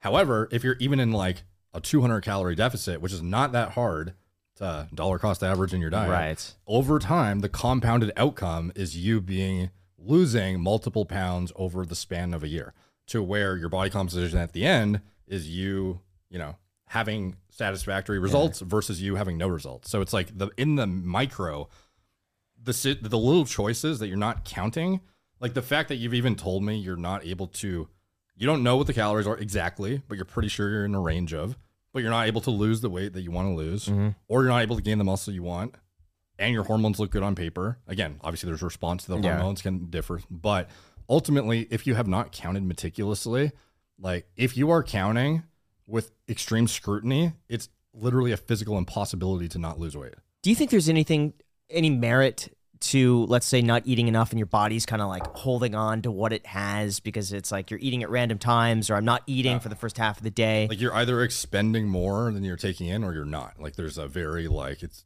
you know And then- one or the other. what about not drinking water? Because I realized all day today, except for a little bit this morning, I've not had any water just besides. Yeah, it's not coffee. great. That's what I tell him. That You is think- like do you one of my do you think main more gripes. Water? I'd, I'd I, I Yes! I don't think you're gonna Yeah. like not lose weight because of inadequate hydration though. Yeah. But what I would do that's a really good hack is get a water bottle that is like big enough that you only need to refill it once a day Oh, or something. I, did that. I did that. I went on Amazon. I got the one where it's like a gallon Yeah. or it's like a gallon and a half or whatever it was. Yeah. And there are different markers that say like by this time drink this much, by this much. Yeah. And I did it for a few days, but I was just peeing like five times, eh, you know, before noon. It was, it, it got too distracting because like Hmm. every 30 minutes I just have to get up and go pee. We'll stagger it out more, maybe. I don't know. Like ultimately, there's a certain amount of hydration you need, and then if you're pissing it all out, like I would wonder, you know, like what are you eating? That is, But you know what? Maybe for me, I'm smaller, so I don't need the full gallon of water. Yeah, yeah, like, for there's some- general yeah. there's general rules to follow. I could pull up the calculation. I forget what it is. That's like a good general range of a like a target each day. But yeah, man, like ultimately, as if you're counting meticulously, like you can pretty reliably determine even how fast you will lose. So I don't know if you track the scale closely, but you should be weighing yourself once when you wake up after you take your morning piss. That's your metric that you're using, and mm-hmm. over the week, you will have an average of numbers that you either gained or lost. And yeah, the number will fluctuate up and down based on water retention, food that's in your stomach versus not at some points. And that's why some days you might actually gain weight, even though you ate in a deficit. But over the average of the week, you will lose weight if you're in a deficit in general. Yeah. I think the only way I could be screwing this up, honestly, is just all you could eat sushi. I would At the one time. I would also say that if you're not tracking your protein, similar to what you asked earlier about if I'm eating in a deficit, doesn't matter if it's Oreos or whatever, Yeah.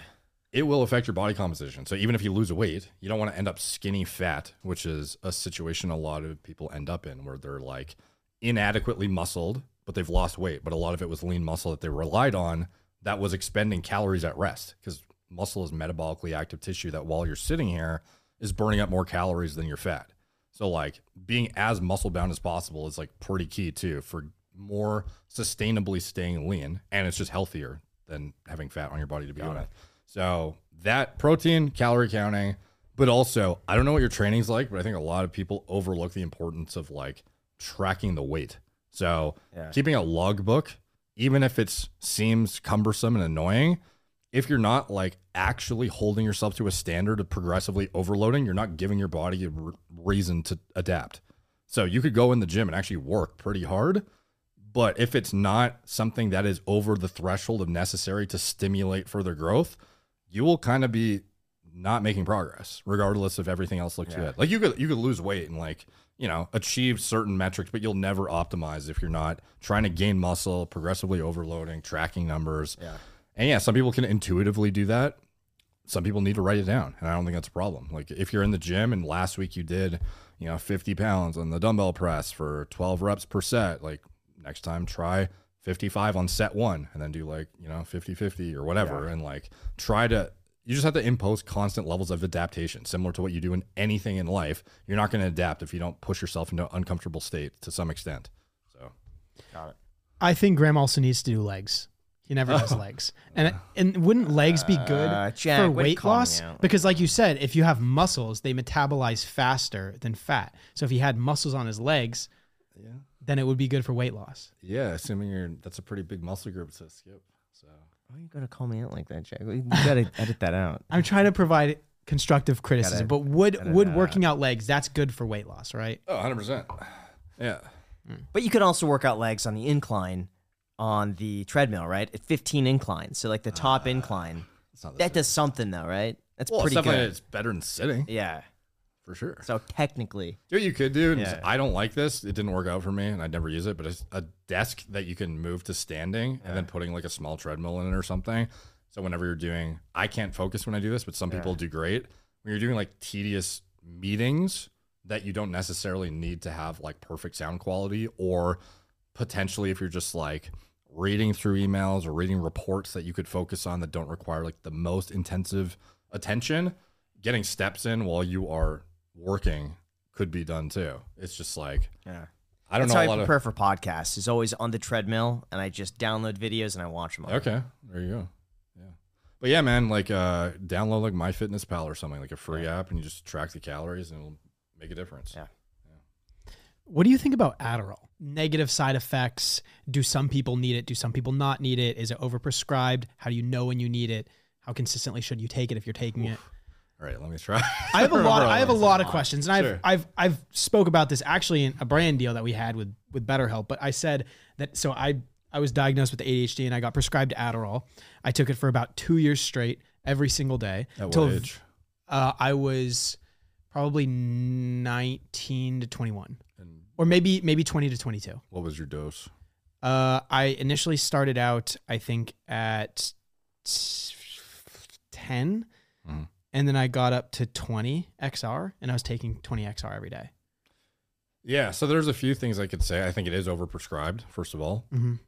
I think a lot of people think that uh, they have ADHD when they might just have like bad sleep patterns or poor lifestyle. Because like at the end of the day, the thing that's the most impactful on your cognitive state is going to be diet, um, exercise, sleep. Like you could take any amount of drugs, it will not make up for those things. As like boring as that might sound, um, even when you look to literature you can offset deficits in performance when you're sleep deprived through these drugs often, like modafinil and whatnot, but you will not really enhance your state above baseline, at least by studies, if you are well slept and like in a good mm-hmm.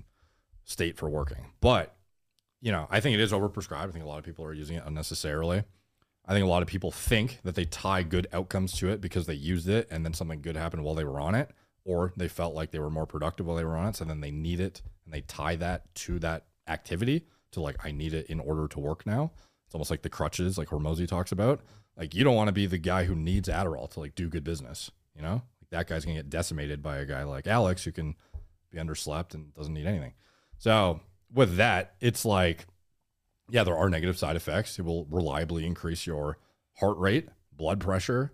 Um, while in general, that could be relatively benign in the short term, and like the studies they look at, in the long term, that compounded with everything else, it's just another risk factor that you're adding into the equation. And with XR in particular, it's called half life. It's like how long it takes for half the drug to work its way out of your system. That half life is so long that it's almost certainly impacting your sleep quality to where it's like a vicious circle effect where you take it, in order to be as cognitively dialed as you can. It's still in your system when you go to bed. You get poor sleep, and then you need Adderall to fix your state because you feel like you're not sharp enough, and then you just keep it keeps going. So I see a lot of people end up on really high dosages, and yet their state of mind at the point they got to is often worse than them at baseline, like before they even started it. So I'm not to say it doesn't have utility at all. I think in certain circumstances, like if you are sleep deprived to hell and you like need to attenuate the deficit in performance because you're about to do something that is you know you can't not perform like you know could be w- worthwhile and it definitely shows in the literature that is like caffeine modafinil all these things can make up for deficits in sleep in the short term but at the end of the day it could be at the expense of tomorrow's sleep and then in perpetuity thereafter if you continue to push it down that road so um, and also stimulating like synthetic release of dopamine and like stress hormones or kind of like fight or flight hormones. Um, neurotransmitters that are like stress inducing aren't necessarily always conducive to high quality work. Sometimes you might feel like you're revved up and you're mentally driven, but you're kind of like some people just end up more all over the place. In addition, at least for me, Adderall makes my libido go through the roof. So for me, I actually get almost preoccupied with sex when I take it to the point that it's like whatever increase in performance I might get is offset entirely by me wanting to bang my girlfriend like three times. And that's not good for work. You know, it's hard to focus when that's happening. So, like, I know some guys who literally say when they take it, they just end up jerking off all day instead of working. That's an actual outcome that happens. yeah. That's, that's crazy. Yeah. Because it's like when you're flooding your brain with like feel good dopaminergic activity, Yeah. it's not necessarily always going to translate into like, I'm going to make good YouTube videos or I'm going to write a good paper for school. Is that just discipline, or is that how the mind is wired? It depends on the person. okay. Yeah. Because like some people take it and don't get an effect on appetite too. But a lot of people, like me included, if I take it, I have no appetite. I could not eat pretty much all day. So, and that's another way people abuse it, especially in the fitness industry, is they take, I, they either smoke or they take a lot of nicotine or a lot of caffeine or Adderall. It'll crush their appetite in order to not eat. And they take steroids to offset the loss in lean muscle, and they will basically get be like shredded all the time and offset any like deterioration in performance at least they try to through like stimulants steroids etc so you know that's all to say that if you have adhd and you need it like i'm sure there is an actual utility where it is needed because there are certain people with certain genetic predispositions neurologically that i couldn't speak to like you are lying about your situation like they probably need it but I think a lot of times it is too general of a classification that doesn't take into account like all of the variables. Because when you go in for an Adderall like assessment, if you are somebody with ADHD for Ritalin or Vyvanse or any of the stuff, they're not going to ask you like, "Have you tried optimizing your sleep yet? Like, what's your diet?" They and don't then know. yeah, it'd be like write this checklist, and it's like, do you feel, I don't know, unproductive, or do you feel like you get distracted more than X times per day, or whatever? And it's like I kind of I get it, but at the same time, it's like I think a lot of people are getting on it that don't need it, and I think a lot of people are using it for the purposes at which I don't know. In the short term, for certain like circumstances, it could be helpful, but like it's certainly not an everyday med that you would want to do. So I think my concern with Adderall and everybody thinking they have ADHD, because if you talk to people that are my age, I'm sure a lot of the commenters can attest to this. Everybody thinks that they have ADHD. But I think that it's more just a cause of spending so much time on like TikTok, Instagram with commercials, distractions, all of these things that give you instant gratification kind of turn you into a proxy ADHD person. Mm-hmm. But then it was actually when I started going to therapy as actually BetterHelp, they pointed out some things where before I had TikTok and all these distractions and I couldn't watch TV until a certain time of day. It's like, did you experience this when you were a kid? And it's like actual things that are indicative of it. And I relate it to when I was a kid. That for me was like the most mind blowing. But I feel like everybody thinks nowadays that they suffer from ADHD or just have it. I shouldn't say suffer from it. Yeah, like a lot of people I know now have burner phones intentionally. So the only thing their phone does is like emergency functions, and then the the phone that has social media and stuff on it for work is not around unless they're posting, and then they get rid of it immediately. Like Joe Rogan, for example, he has a burner phone that has like nothing on it. And That's That'd make a great product. It's just a fu- like a really Like nice that ladybug thing. Yeah, it's like Remember an optimized phone without any apps or anything, where it's just a phone and texting. That's it doesn't let you download the stuff you mean. Like it's just like It's just well, just there is phone and one of those texting. actually. I What? saw it. It's a commercial. It's like also in black and white. It's yeah, like yeah. a, one of the hacks too that I got from Alex is you go into your color uh, settings in your phone and you Yeah. can turn it on grayscale and it like cuts the dopamine kind of spike from social media a decent amount. yeah. You just want to spend less time on. your Yeah, phone. yeah, yeah. It's like far less interesting to scroll mindlessly when you have like no vivid colors blasting in your face. Mm-hmm. Yeah. So like there's stuff you can do. It's just like obviously it takes discipline too to even avoid like don't go get the actual phone. Like leave it. You know? Isn't it better though just to practice discipline at the end of the It day is, of just setting boundaries for yourself and sticking with it? What I will say though, dude, is as much as I would love to say that everyone just needs to like, you know, get their shit together and be as disciplined as possible, some of the most respected people, some of the people I respect the most in health, fitness, whatever, they also just like employ practices of not having it in the house to not have to deal with it. Like their strategy is ultimately don't have it around.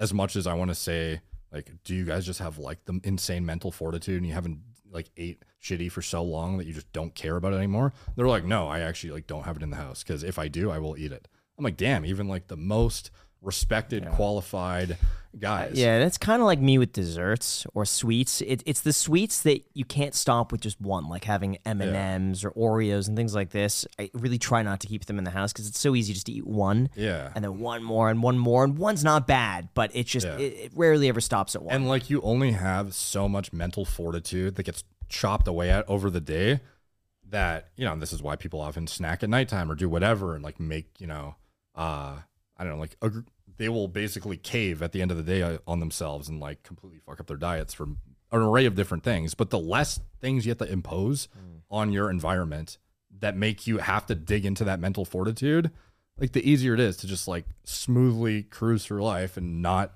cheat on the diet, for example. So, yeah, like Peter Attia, for example, super respected guy. He has multiple kids who do sometimes eat good snacks. And now what they do is they take the kids out for ice cream whenever they want ice cream, not have ice cream in the house. Like he will drive them to an ice cream place and get them ice cream, but he won't have drumsticks in the freezer because he will decimate them.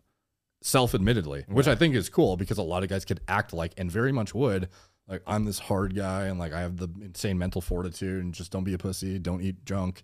How could you, you know, just just don't do it. Easier said than done for a lot of people. So, Yeah. like for me, I try to I try my best to not have stuff in the house. It's like my hack, if you can call it that. Peter also brushes Yeah. his teeth right after dinner. Like he does his whole like brush routine right after he finishes eating. Because if you're around for hours before you go to bed, you're more likely to cheat. Skip. Yeah. So it's like trying to impose on yourself having that you feel like a double idiot if you brushed and flossed and did everything and then you have to do it again because you wanted to eat like an almond or something. I feel like David Goggins is the only person out there with real discipline. Imagine it turned out that he actually was like a He's totally like totally dude. snacking. Yeah. yeah, but that guy is like, it's wild too. Because I've I asked Joe, like I don't know David myself, but I was like, is there any like pivotal event that kind of like he was self admittedly like he used to be fat, out of shape, and something triggered in him that made him adopt this hyper disciplined like approach to life and. You know, perhaps it's in his book, and I should just read the book. But it's like it's interesting how some people are, you know, not the representation of health and discipline and they even pivot thereafter despite having decades of like bad habits so obviously it's something you can change, but I certainly wouldn't use David as like the reference of like he does this. That's the benchmark. So I should be able to like Right. keep drunk in my house, do this, do that, and just avoid everything bad. I don't think that's the reasonable goal for most people. How do you think you can increase discipline for people? Because I know so many people, and I think discipline is just plummeting. Yeah. I think it's like, I mean, it's like bad how quickly it's just falling off of a cliff. How can people hopefully grab onto the discipline, like bring it back up there? Um, I do think that maybe as redundant as it is, imposing less situations where you have to dig into like situations that require your mental bandwidth allocation to be disciplined equals a greater amount of like resource to allocate to actual things that are worthwhile rather than like literally thinking in my mind how to avoid a drumstick in my freezer like just don't have it in the house like that's something that i think is reasonable um i think also setting like micro achievable goals that you can get that feedback from is worthwhile. So like if you don't go to the gym at all, rather than expecting yourself to be in this perfect, you know, routine immediately, just like let's just show up, you know? Just show up and like get on a treadmill or something. Like just getting to the gym is like a you know, a task in itself for some people, as absurd as it sounds, and just setting like progressively overloading your goals, as dumb and workout bro as that sounds, it's totally applicable, you know? Like even when you're setting your goals for the year, if I want to hit this many subscribers or I want to get this or I want to do that, like a lot of things are more daunting in the macro, but when you get granular on the micro, like they're far more achievable and a lot more easy to wrap your head around how you could actually get to the macro goal when you look at look at all these micro increments that if I just hit these at the end of the day have compounded to this like finality and conclusive outcome that is huge. So like, you know, for me, I even try to get granular about like how much you know, how many, if I was posting regularly, how many views do I think is reasonable to get like per day or like what's a subscriber per day metric that is, I think, good to achieve good growth of the brand or revenue per day that is going to be sustainable to achieve this end outcome at the end of the year that I think is a good year. Like, I don't look at, I don't really look as much at the end year number as I do on the micro. What do I need to do like this week to actually equate to the habits that would result in that final outcome. And I think it's a lot easier for people to actually get out of a funk or discipline themselves to start because otherwise it's too daunting to even do anything seemingly. Um, so those are two things that I think are pretty actionable. Um, but um, also it's like the lifestyle things we talked about. Like if you're low on sleep, like good luck. You know, you're it's gonna be far more difficult to make rational decisions. You're gonna be more emotionally volatile. It'll be you almost can't even trust your mindset when you are in a suboptimal state of health. So I think just getting as healthy as you can and dialing in things that are really low hanging fruit. Like everyone's bed is in their house. Everyone is capable of getting in it and getting eight hours. It's just like most don't. So, you know, that kind of stuff makes a big difference too on your decision making process. And am I going to sit here and play video games because I'm kind of like feeling down and I kind of want that dopamine hit of whatever versus am I to go work? So hopefully that's helpful for some people. It sounds like the main thing here is sleep. Like that's the thing that you consistently bring up over and over and over again. And I'll say in my own life, I've tried so many different hacks to try to improve like the way that I feel when I wake up in the morning or just like maybe my overall mental well-being. Mm-hmm. And the three things I've noticed actually have an impact because usually I don't see any results with all of the things I've tried mm-hmm. is sleep, diet and resistance training. There you go. Those are the three things. And sleep is so it is, but sometimes you could sleep crucial. too much, and I feel just as bad sleeping too much as I do undersleeping. That's also probably a bit psychological too, because you know you just wasted part of your valuable day. So I'm not necessarily saying you should oversleep by Yeah. any means. You should go by like metrics of like you can tell when you've had a good sleep, and sometimes it's not always reflected by the number. So like if you get up at seven hours and you feel great, it doesn't necessarily mean you have to force yourself to stay in bed for 8 mm-hmm. And if you feel underslept at eight, maybe you need nine that day. I don't think people need to get too hyper specific about this, but it's worth like whatever you need getting it i think is like at least worth seeing on a regular ba- basis what's my month look like with actually trying to hit at least eight hours or whatever makes me feel good and not making myself get out of bed when the alarm goes off that i set for five and a half hours because i thought i'd get more work done because at least pretty reliably you will find that your quality of work is so much worse proportionally that it does not make up for the hours that you lost by getting up early. So, or not getting up early. Yeah. Do you ever meditate or journal? No, and I think that some of that stuff is often overhyped as to its impact. But I also think that it's like free. And I think a lot of people do benefit from it. So I think if you're somebody who finds benefit um, and needs to like reflect on things or needs to calm down and that helps you calm down, by all means. I don't think it's not helpful. I just don't feel it's, uh, I don't like, I, I wouldn't want to do it and I don't do it. Some people notice big benefit from it though, you know? I notice a good benefit from journaling because a lot of the times, if I'm struggling through some sort of an issue, I start just writing, Yeah. and it just kind of tracks what my mind is is thinking at a given Yeah. moment, and then it always starts out really negative, but by the end of the journaling session, it turns out very positive. And I don't know what it is, but like I feel like you automatically want to spin things in a positive way. And it is only how you let it affect yourself. So if you let it affect yourself in a positive way, it becomes a positive thing. And so that's where I found the mm-hmm. benefit in journaling is just that. Yeah, I think if anything is actually impacting your ability to perceive situations and like emotionally respond in a more favorable way, and it only took you like sitting down and writing about it for 15 minutes or something, like mm-hmm. do that, do that for sure. Some people like think about stuff in the shower. Some people think about it while they're walking. Some people talk to their significant other. Like people have their own ways of working through stuff, and just because somebody doesn't do it who you respect, it doesn't mean it's not valuable. So I'm sure there's lots of people that do and don't journal who are like successful or whatever. Let's switch. Let's talk about prime hydration. Logan Okay. Paul called you a virgin. Yeah. So you responded with a three hour video. What situations do you think that prime would be good? Yeah, I think that uh, if you are um, somebody who wants something that is artificially sweetened and tastes very good to enhance your fluid intake, because some people just don't drink enough water, at that point, I would say the whatever potential negatives come from artificial sweeteners, which are very speculative and not really founded by literature and humans, if you're literally not going to drink water to a degree that it's impactful on your health in a negative way, but you will drink that much fluid with this stuff that's like super sweet, whatever, especially if you have a kid and he's just refusing to hydrate properly, then yeah, that could be helpful. Because a lot of those, like, uh, it's kind of wild to me because despite them getting older, like Logan and KSI are like almost 30 or 30, their fan base seems to stay around the same demographic almost. Like it just The Matthew McConaughey. He gets older, but they stay the same age. Liter- yeah, literally. I do think that some of those children may like I've heard of insane examples where kids will literally if they don't want to eat what their parents have for them that they deemed as healthy they'll just like not eat or they'll do things that are I don't know. Like they will avoid drinking enough water because they just don't like the taste of water. It doesn't taste good. So if the only way it's going to get them to hydrate is by drinking this stuff like could be could be worthwhile. Um other than that though it's like or if they're potassium deficient which is some people are in their diets could be helpful too. A lot of people have sodium rich diets that are aren't exercising regularly and aren't sweating a lot and don't need more sodium in a hydration drink so those individuals if you're going to like pound an electrolyte formula which you probably didn't even need to begin with like that's where a potassium rich one might be a better choice than one with a bunch of sodium in it because you're already like fully topped out on sodium. You don't need any more. But a lot of people are not hitting their potassium needs. So potassium and magnesium magnesium are the two minerals that most people if you're going to like concentrate on which ones most people are not getting enough of it's those two. Hmm.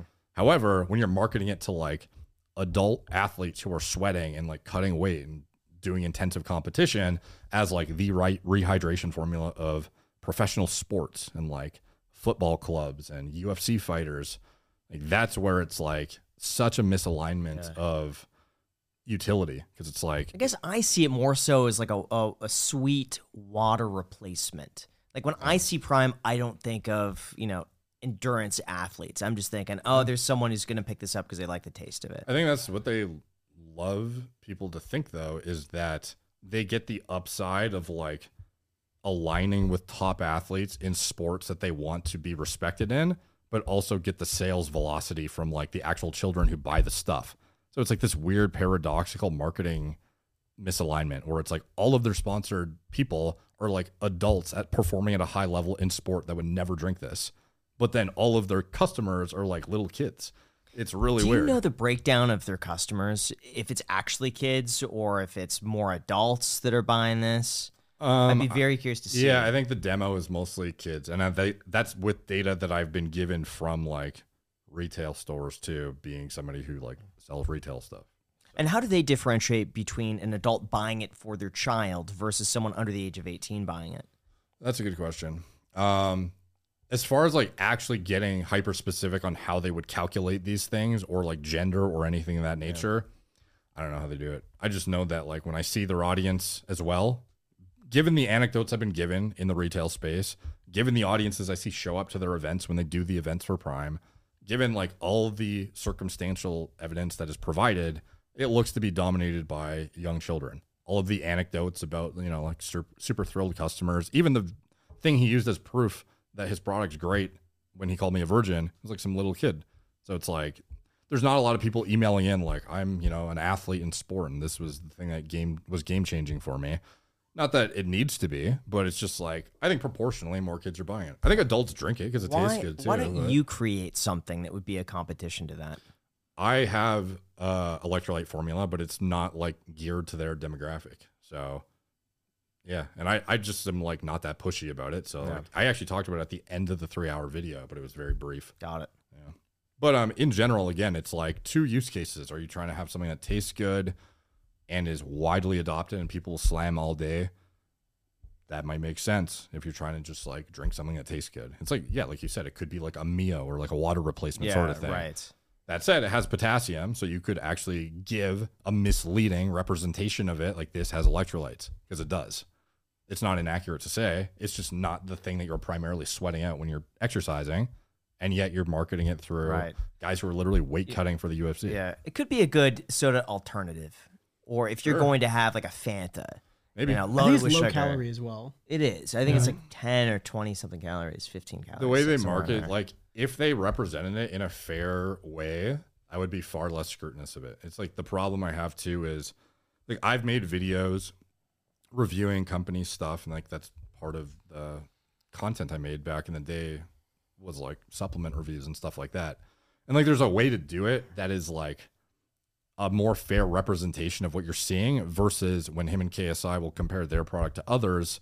Even the other day, they posted their energy drink beside a Red Bull, and they were like, Prime Energy has 10 calories. Red Bull has 160. You would need to drink a Prime Energy this big to get the same amount of calories as a Red Bull. And KSI's like, what? And it's this giant drink. And it's like they completely intentionally overlook saying that Red Bull sugar free is, I think, less calories per can than theirs and is the exact same makeup otherwise, other than being artificially sweetened and zero calorie.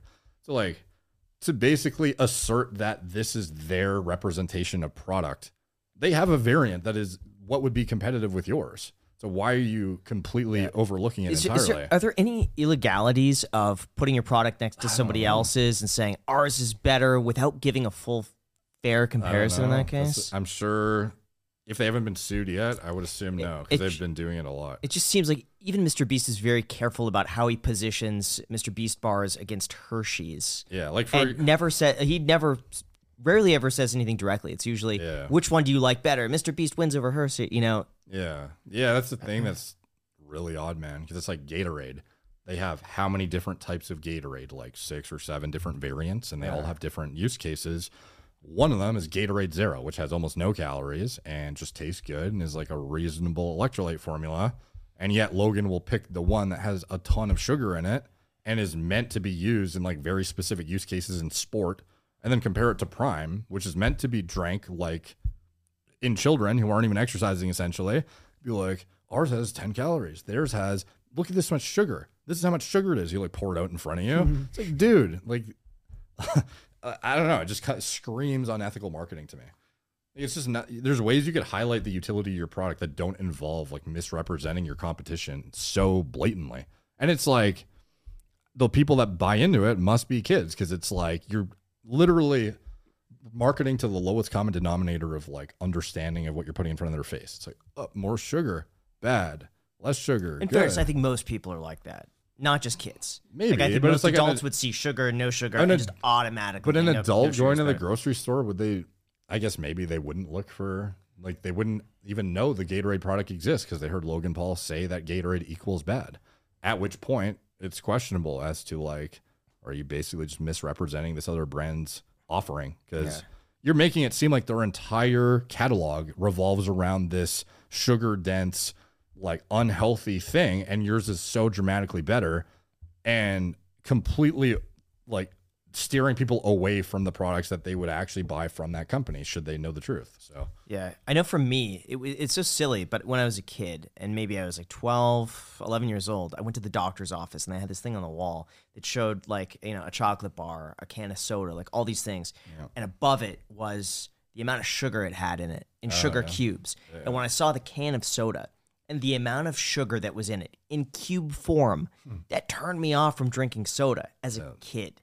So I could see if you have this drink here and you pour out the sugar, it's Oh, it's yeah. alarming to see how much sugar is put in foods and drinks today. That's true. I think the thing they lean on though heavily is the fact that these companies are so much bigger. It's similar to like a YouTuber doing a takedown video on you and you trying to decide should I respond to this or should I not? Is it worth like giving them a platform? Is what they said even valid? You know, you consider all these things. I'm sure Gatorade and these other companies have considered like this is complete nonsense. Like, do we do anything? I guess we can't because it's like this Yeah, if, company. then if they respond, then they're bringing a lot of attention. They can't respond. Exactly. So like I think they know this and they lean into it because when you don't hear any pushback, a lot of people will blindly believe it. Yeah. And then who's actually watching the adults on YouTube who are dismantling the videos and whatnot? Probably not little kids. Like my demographic, I can almost guarantee is older than Logan's. Yeah. I don't know. It's uh it's wild, dude. And um yeah, it's like I've never seen somebody so committed to making as much money as possible even to the detriment of long-term brand credibility. Like the guy often is synonymous with scammer now and he doesn't even seem to care. Like I've seen some wild stuff that he's put out there to monetize off his audience, even to the extent of putting like I wasn't even aware he did another uh like NFT thing behind a paywall for his members of his membership site. So imagine Was that 99 originals? no, was was- one of them? he's done multiple apparently. So he's done like uh, 99 originals, Crypto Zoo, and then there was like a bunch of others I wasn't even aware he did. But there was this one, and I think it's pretty egregious that you would do this to your most diehard people. Is you paid for a paywall to get exclusive content because you're such a fan of this guy, and he doesn't even really post there apparently. And then once you're behind there, you get pitched an NFT that you only have access to because you're like one of the most committed fans, and then you get rug pulled on that. Like, holy shit, dude. Like, talk about slapping your audience in the face. What's interesting is I remember when he was doing the Pokemon box breaks, the second one he did, uh, he included an NFT or he sold NFTs of the hollows he pulled. Yeah, like, what? And at the peak, those NFTs, they all sold out the first day, but a lot of them were selling for over $40,000. Yeah, but- 40,000 for an NFT of him pulling a Charizard card. yeah. I'm so curious what those would sell for today. Nothing. I've seen the values. Like, nothing. They've actually crashed to nothingness. Like, there's been assessments of this that check the before and afters and like what happened to those projects, and they're all worthless. And he will never talk about it. Dink doink coin or whatever. Like, all that shit. I always assumed that was a joke, though. Dude. I, I never. Yeah, You- but as you did, but a lot of other I people don't think didn't. anybody is taking that serious. I could be wrong, but like I don't He's think anyone talked look about at it a few- Dink Doink and Well, people know that it's a nonsense thing that's not meant to be a real business in general, but it's the fact that he's like, I'm putting my money into this and it's stupid, but it'll probably gain value because shit coins are blowing up right now. And I think it's pro- like has good potential. Like you've endorsed it yeah. to your audience. There's no way you thought all those crypto projects were going to go to the moon and like it's all going to be fine and and then not be apologetic afterwards for how they've all crashed into nothingness, sweep it all under the rug, try and like threaten CoffeeZilla to sue him, uh, and then when he actually doesn't back down, all of a sudden now you're like you care about everyone. Yeah, man, like it's wild because it's like it almost reinforces just doing whatever you need to get ahead. Like it's wild. Like it's not a good story necessarily for takeaways of motivation, in my opinion. Like every time you can monetize off your audience, milk the shit out of them. It's mm-hmm. like what he's done, and it's worked quite well, at least from a monetary perspective. So I don't know. I feel like at some point it's like there's gonna be such an overwhelmingly negative perspective of what he's doing that maybe it muddles out the rest. But he's also done an exceptional job of being viral in moments that also mute out those situations seemingly. Like replace the audience with kids who don't know about it and just keep recycling it. There's gonna be some random YouTube channel with like thirty thousand subscribers that makes like a six-hour expose video on. I think that's the On one I ju- I just saw one the other day, and it like literally made a chronological timeline of every scam he's done. Oh, actually, Yeah, I don't know how viral it is. Oh, right now, I think but- I've seen that. Yeah, I think it was the, I think it was the channel King of Nothing, Yeah, oh, King of Nothing, right? I've seen him I before. Think, I think that was the. th- it was a long yeah. video. He had a lot of stuff that I didn't even know existed. Yeah, and it was like, oh man, this guy's out. done like, like, like I don't know. I, I'd probably be misquoting, but it was like five plus rug pulls or something, or like crypto hype situations that you knew were nonsense. Like things that weren't valid businesses that you had no idea what was going on. And all you cared about was hyping it up so you could make something off of it, hopefully. So yeah, dude, it's uh it's like I don't know. Like there's examples of people doing it the right way and then there's people doing it the wrong way. And I think he's an example of the wrong way personally. Like I don't think it's, you know, admirable that he has this, oh, billion dollar prime. Like, yeah, man. Congrats. But like at the expense of what? Do you think he's on gear? Maybe.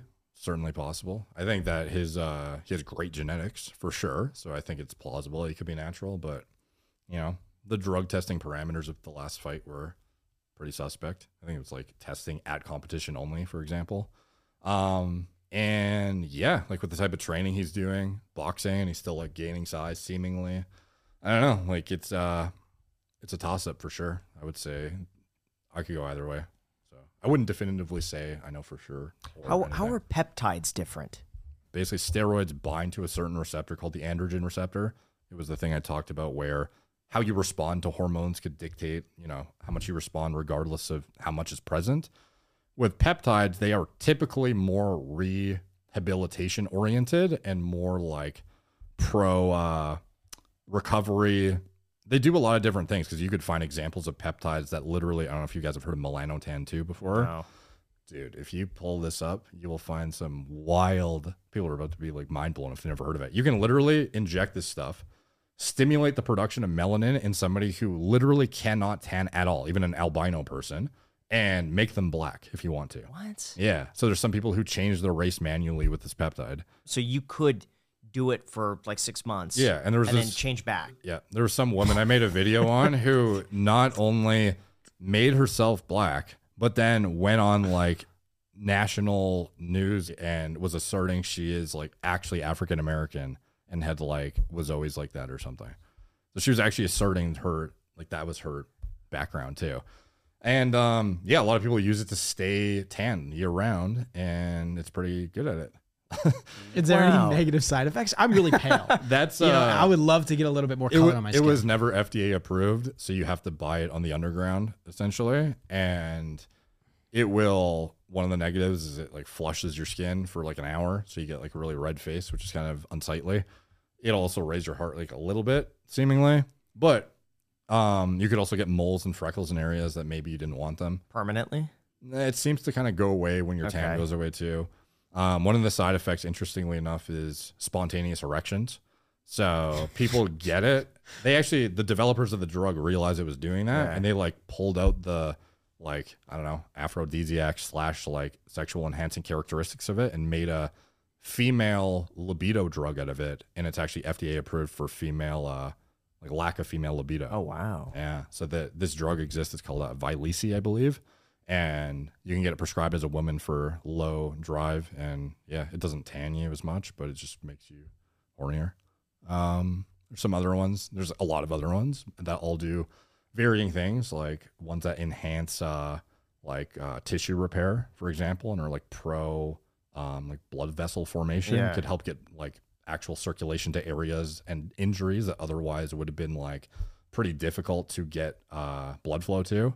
Um, there's an array of different ones. It's Um, amazing they have the technology to do something like that. Yeah. There's To like me, it seems like magic. there's this one called GHRP6, and it stimulates the receptor that makes you hungry. So you could use it and literally like crush an eating competition. But what about seems physical limitations like your stomach size? Even if you're not hungry, it will make you hungry. Like it overrides Gotta signals. do that before would- all you can eat sushi.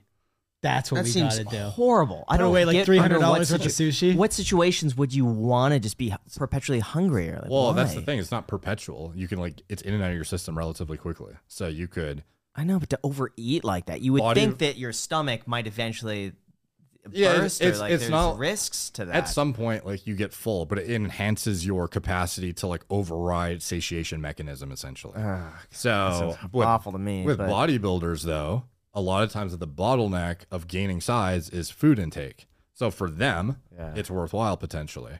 For you, not so much. For you, maybe. I don't know. Sounds like it might be. But like back in the day too, people oh were doing I almost did this. I'm glad I didn't. But 10,000 calorie eating challenges were really big in fitness YouTube back in the day. I was like, everyone's getting. This is before I had a big channel. I was like, everyone's getting viral videos off 10,000 calorie challenge. I'm gonna do the 10,000 calorie in one meal challenge, like in less than an hour.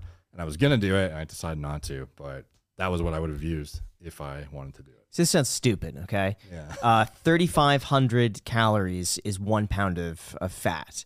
Yep. If you eat 10,000 calories, does that, and, and your baseline, let's just say, is 2,000, does that automatically mean that you're going to gain almost three pounds? Or, t- sorry, two pounds? Um, I I would be Like, is there a limit to how many calories your body could absorb in a day? Probably. I would think there'd be some level of like malabsorption happening. I don't know to what degree, what degree. That's a really interesting question though. Maybe that's a hack. It's like you have to eat 15,000 calories in a day, and those last 10,000 calories just don't count. and then like don't eat the rest of the week. Yeah, kind of thing. basically. That's a yeah. That's uh, wildly enough, and this shows how bad the eating habits are in the fitness industry. Is one Yeah. of the ways that I used to eat, and a lot of people still eat. Is you have perfect discipline from Monday to Saturday or whatever days you decide, and then on the seventh day you just go ham and you just eat whatever. If you're actually really lean and dieted down, it's pretty easy to crush like ten thousand calories of just anything, and after that, you've kind of like made yourself sick to the point that food isn't that appealing. And the next three days or so, you kind of get back to what you were at, and then you start making progress again. And it's kind of this cycle of, uh, you know, binging and then depriving yourself and binging, it. and it's not sustainable. So that's where I wouldn't recommend that. Gosh. What about the Liver King diet? The one that he doesn't even follow himself because he has a different one. How do you get access to all this information? He tried to hire me as a coach before he was online. So like he sent me some like pretty like damning information from his uh, official company email and I didn't realize it at the time and then he like went on to basically abuse hormones and compounds to build a bigger than life like social media presence and obviously he got big very fast and then previous to that, anyone who knew what he was actually doing and lying about had that information, and he just didn't think it was a risk or risky enough. I Why guess. why did you decide to make that information public? And what was going through your mind at the time? Yeah. So with him, it was kind of interesting because I didn't even know I had it for a while. I was just kind of like, I made speculative videos on it because he's basically telling people he's natural. I'm like, there's no fucking way this guy's natural. So I'd made a couple of videos just objectively looking at what I could tell and gave, giving my opinion. And I just saw him going on a rampage of lying on podcasts to people's faces. And it even got to the extent where he was telling people that you're like subprimal if you're on hormones, like you're like a lesser man essentially, which there's a lot of people that literally need them to thrive or function. Um, he was saying things like you're pathetic if you think I am. Um, that just shows how bad of work ethic you have. How could you not think this is achievable? If I actually took steroids, then you'd see what it would look like. Maybe I will just to shut you idiots up. Just like wild stuff. And I was like, dude. And then the monetary upside was kind of hard to ignore that he was asserting that what he was doing was so conducive to his progress and whatnot that it's not like he attributed that you could get his physique to his diet or his supplements, but it was like that was the takeaway a lot of people were getting is like you're ancestrally consistent. He was like telling Hassan on uh H3 podcast, like you shouldn't take TRT, just do the ancestral disciplines and then you will be able to double your testosterone levels like I have. You know, like a lot of his message is noble in Yeah. practice and overall the takeaways are good, but it was getting to the extent where he was actually um very clearly biased in order to promote it in such a way that he was doing everything ancestrally consistent and it equals the outcome he has when in reality he was lying and taking hormones to achieve it. And you know like there's a myriad of ethical complications that come into your own judgment if it's like fair or not. So for me it was kind of like sick of seeing this guy just like going on a rampage on social media. I was like you know what? Like you're not going to tell the truth so i'll tell it for you. Would there be a situation where you would reach out to him first and say, "Hey, I have this information. Well, the thing I'm is, gonna." he knew I had it because he sent it to me. maybe he forgot. I Oh, mean, dude, he he knew. I guess he just like but wouldn't you go to him first and say, "Hey, I got this information. You know I have it. I want to make this video because you're making these claims. I'll give you the opportunity to say it first from your channel."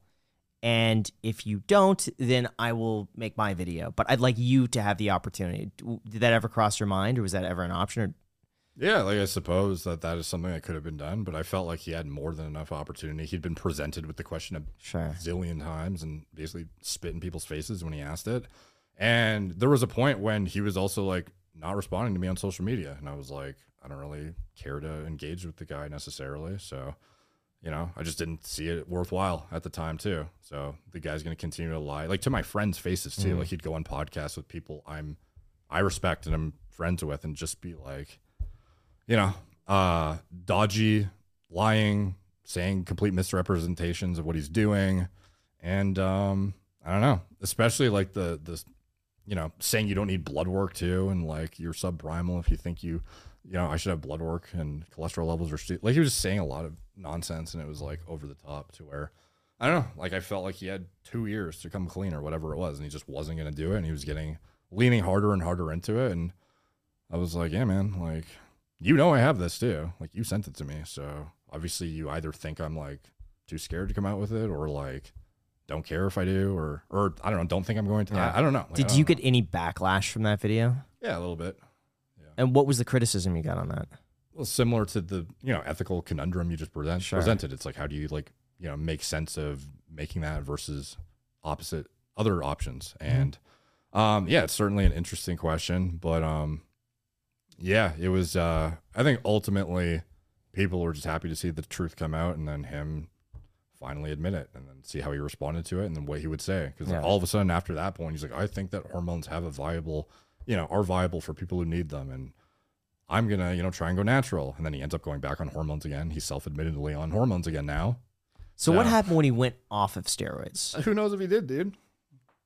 He said he did. I didn't see any blood work proof. so I don't know maybe he tried and um, I'm sure that the biggest thing he probably had a hurdle getting over is the fact that even if you come off, if you've like subjected yourself to this level of exposure for however long, there's no guarantee you're to like get back to high functioning status naturally necessarily, even if everything's perfect. So it almost begs the question like, how impactful is this ancestral living that is supposedly so optimal for everything and correcting hormones when you yourself, with every like avenue and means and resources of an ancestrally consistent person, can't even restore your hom- hormones after coming off?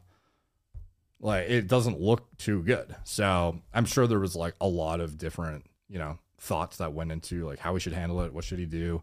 What should I say I'm doing? Should I say I'm coming off? What I'm probably planning on staying on? Like, what, what am I going to do about it? So I don't know. And like ultimately, he's the only one who knows for sure what he did. But to me, and objectively, everyone else kind of watching doesn't look like he really changed a whole lot in recent. I'm sure he like isn't abusing the hell out of some of the growth hormone dosages he was now, but some of it is uh yeah man i don't know like he was definitely lying to everyone and now the truth's out and he's uh handled as well as he could i guess Yeah. Is there anything left that you haven't said to him that you want to say? not really dude No. No he like asked me to be in some documentary thing and i was like, like i don't really see the point personally. Like i think we've kind of like beat this horse to death and people know and like you've said that. I don't i don't necessarily think he's coming from the best place of like i don't, I don't trust him necessarily. So Sure. i'm very hesitant to like be like you know you have the best intentions with whatever you're doing at this point forward so i should just associate with you. Like certainly not my thought process. So um yeah it's uh it's interesting to see what he's doing though because again like i think his overall message is noble.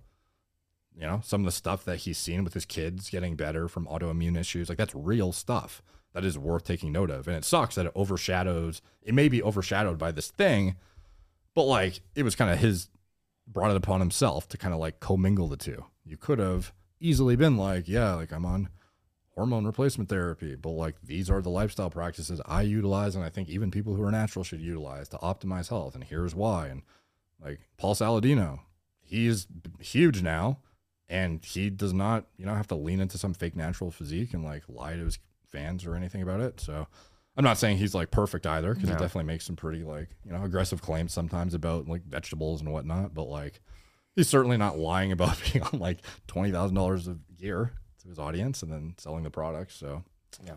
yeah, it's really interesting because I, I look at Paul Saladino's diet and it seems so counterintuitive and so anti-food pyramid, which I know yeah, yeah.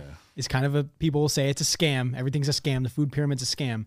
But I tried Paul Saladino's diet. Which diet though? Because he changed he's changed his stance. I would say it's the more recent one. So I went out, I bought raw honey, Mm-hmm. I bought non-pasteurized uh, like milk, uh, cheese. Mm-hmm. Uh, I just did 80, 20 ground beef. I bought uh, beef tallow. Oh, sorry, grass-fed, grass-finished Okay. ground beef, which is key. I bought beef tallow. I did the whole nine yards. Yeah. And I would eat like two meat patties with the non-pasteurized dairy, and then Yeah. put a glob of raw honey on it, Yeah. and it and maybe a organic banana on the side Sure, sure. and it was really good. But as I'm eating it, I'm thinking to myself, there's no way that this is healthy. you know what I mean? Like he says he, he's an MD, Yeah. right? And he says it's super healthy. And I had that meal day after day after day after day. Yeah. And there's just no way, if I'm looking at that plate, that it's healthy. Yeah, dude, it's uh it's interesting for sure because I think again, similar to what we talked about about how if you're in a deficit doesn't matter what you're eating. Like you can lose weight eating garbage. Not not that I'm saying what he's doing is garbage, but you can lose weight essentially eating anything. It's just how you lose the weight and what it results in from like a signaling aspect, a muscle retention standpoint, cognitive health. Like some of these things will vary, but you will reliably lose weight regardless of what you're eating. If it's McDonald's, if it's burgers, whatever on it, etc. So with him, a lot of the upside, I would say, is ultimately that his energy balance is good regardless. So as long as you're in like a sustainable model where you're not overeating, like that's the majority of your benefit from the low hanging fruit stuff. So like he is surfing daily, he's exercising regularly, he's metabolically fit, and he's doing things to sustain it. It's not just like he's eating what would be considered perfectly. He's also not overeating it. So to actually say, oh, is this, you know, the sugar and stuff good with the meat? Like it very much depends on what you're doing activity wise. Like if you're just sedentary, I'm sure he would not be telling you like slam a bunch of, you know, honey and sugar and this and that too. Like it very much depends on what you are exposing yourself to. Um, but again, I'm not like a nutrition expert. I don't claim to be. I certainly don't like that field either. There's a lot of like dogma and like controversial takes in it. And um, I think that he does uh, potentially downplay the importance of certain lipid parameters that are like pretty reliably shown to be atherosclerosis concerning for sure. And his assertion is that if you're metabolically healthy, it doesn't really matter what your LDL cholesterol is or these numbers. And it's like results in an endless debates between him and like Layne Norton, who responds to his stuff and just like dunks on him constantly. And then people who are on his side and who say how great they feel too, which is a real thing. That's not to say that's not real. But um, to say what's optimal versus not, it like depends on your genetics, depends on your blood work, depends on how you respond to the food itself.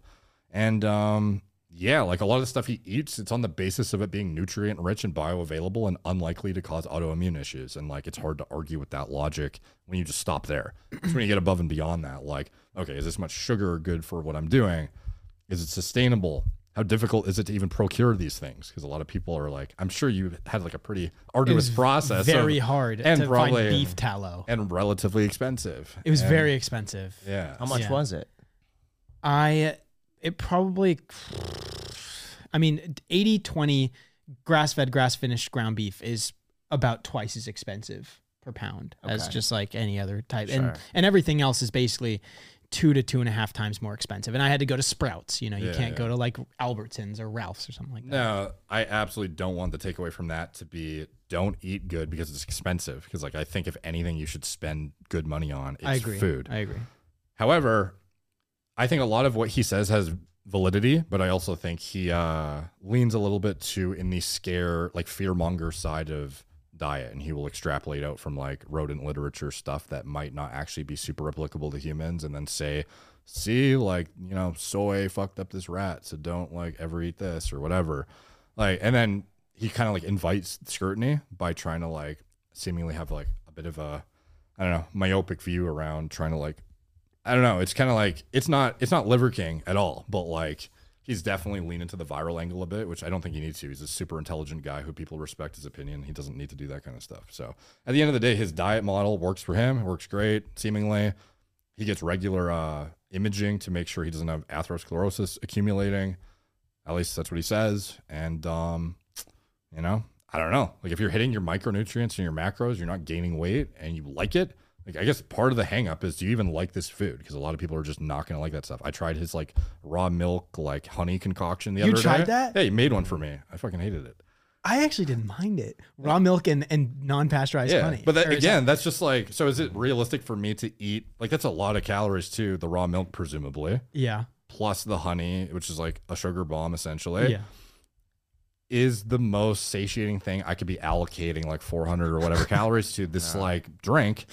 Probably not, dude. So I'm not going to argue with the validity of its micronutrient density and the quality of the food, but like perhaps it's not the most conducive thing to like my ideal diet. So I don't think everyone should copy what he does. I don't think he would assert in like a long form podcast either that everyone should copy mm-hmm. him to the the money Well, either. he said that before. He says everybody responds differently. Yeah, yeah. And he thinks, as a general rule of thumb, like broad strokes, that this is a pretty good diet for most Yeah, people. I think in general, if you choose from the food groups that he has asserted as good quality stuff, like it's hard to go wrong, Mm-hmm. pending that you're also doing other things right. Because a lot of people don't exercise, they don't sleep well, and they don't do these other things.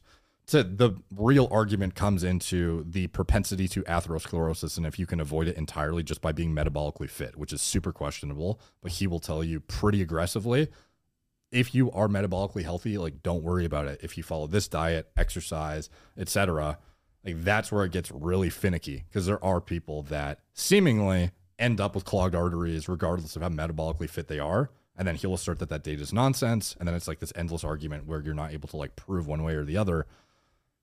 But from what I've seen, I think you should be a bit cautious with.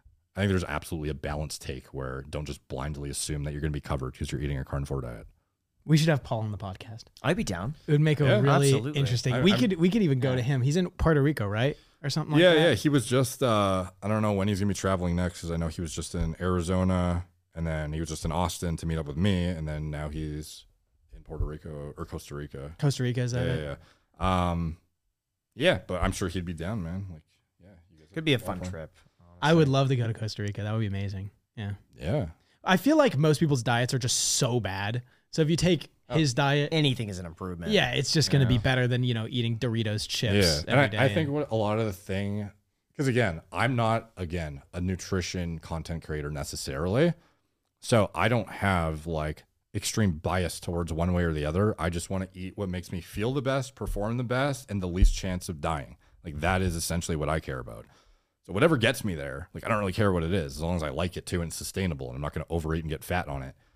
With them though, they get like really granular about like proving each other are insane almost to the point that it's like it's uh it, it's hard to really like realize that a lot of the intelligent people on both sides of the camps are saying a lot of the same things and they act like it's totally different like just because paul said don't eat oatmeal it doesn't mean this other guy is saying don't eat red meat or something. Like a lot of people assert that there's it's like vegetarian versus carnivore, but oftentimes the people that Paul is actually arguing with, at least from like the educated side of this equation, are people who are like actually eating red meat regularly and have high quality, you know, steaks on a daily basis and are doing the right lifestyle practices and this and that. There's just the one disagreement that I see that has not been fully fleshed out where like everyone's in agreement on is how problematic is it to have elevated um, atherogenic lipoproteins, which is essentially like your your cholesterol profile. Like at a granular level, is there a possibility to end up with heart disease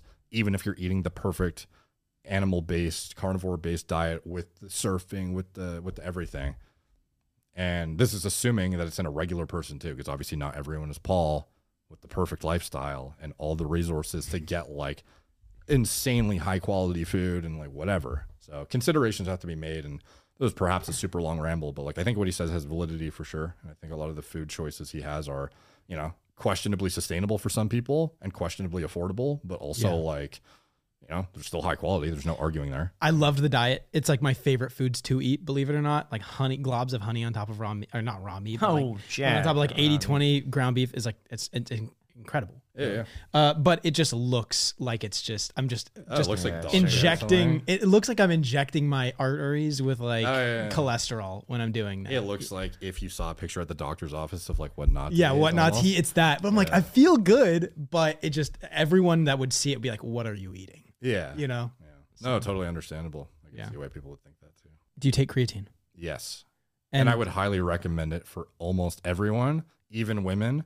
And there is new literature emerging on how impactful it is on brain health, fertility metrics, and other things aside from just muscle. Now this makes me want to make another comment because I started taking creatine. Now I play pickleball. I play recreationally, but I'm very serious. Yeah, when yeah. I went and I started taking creatine, I noticed I got a lot heavier.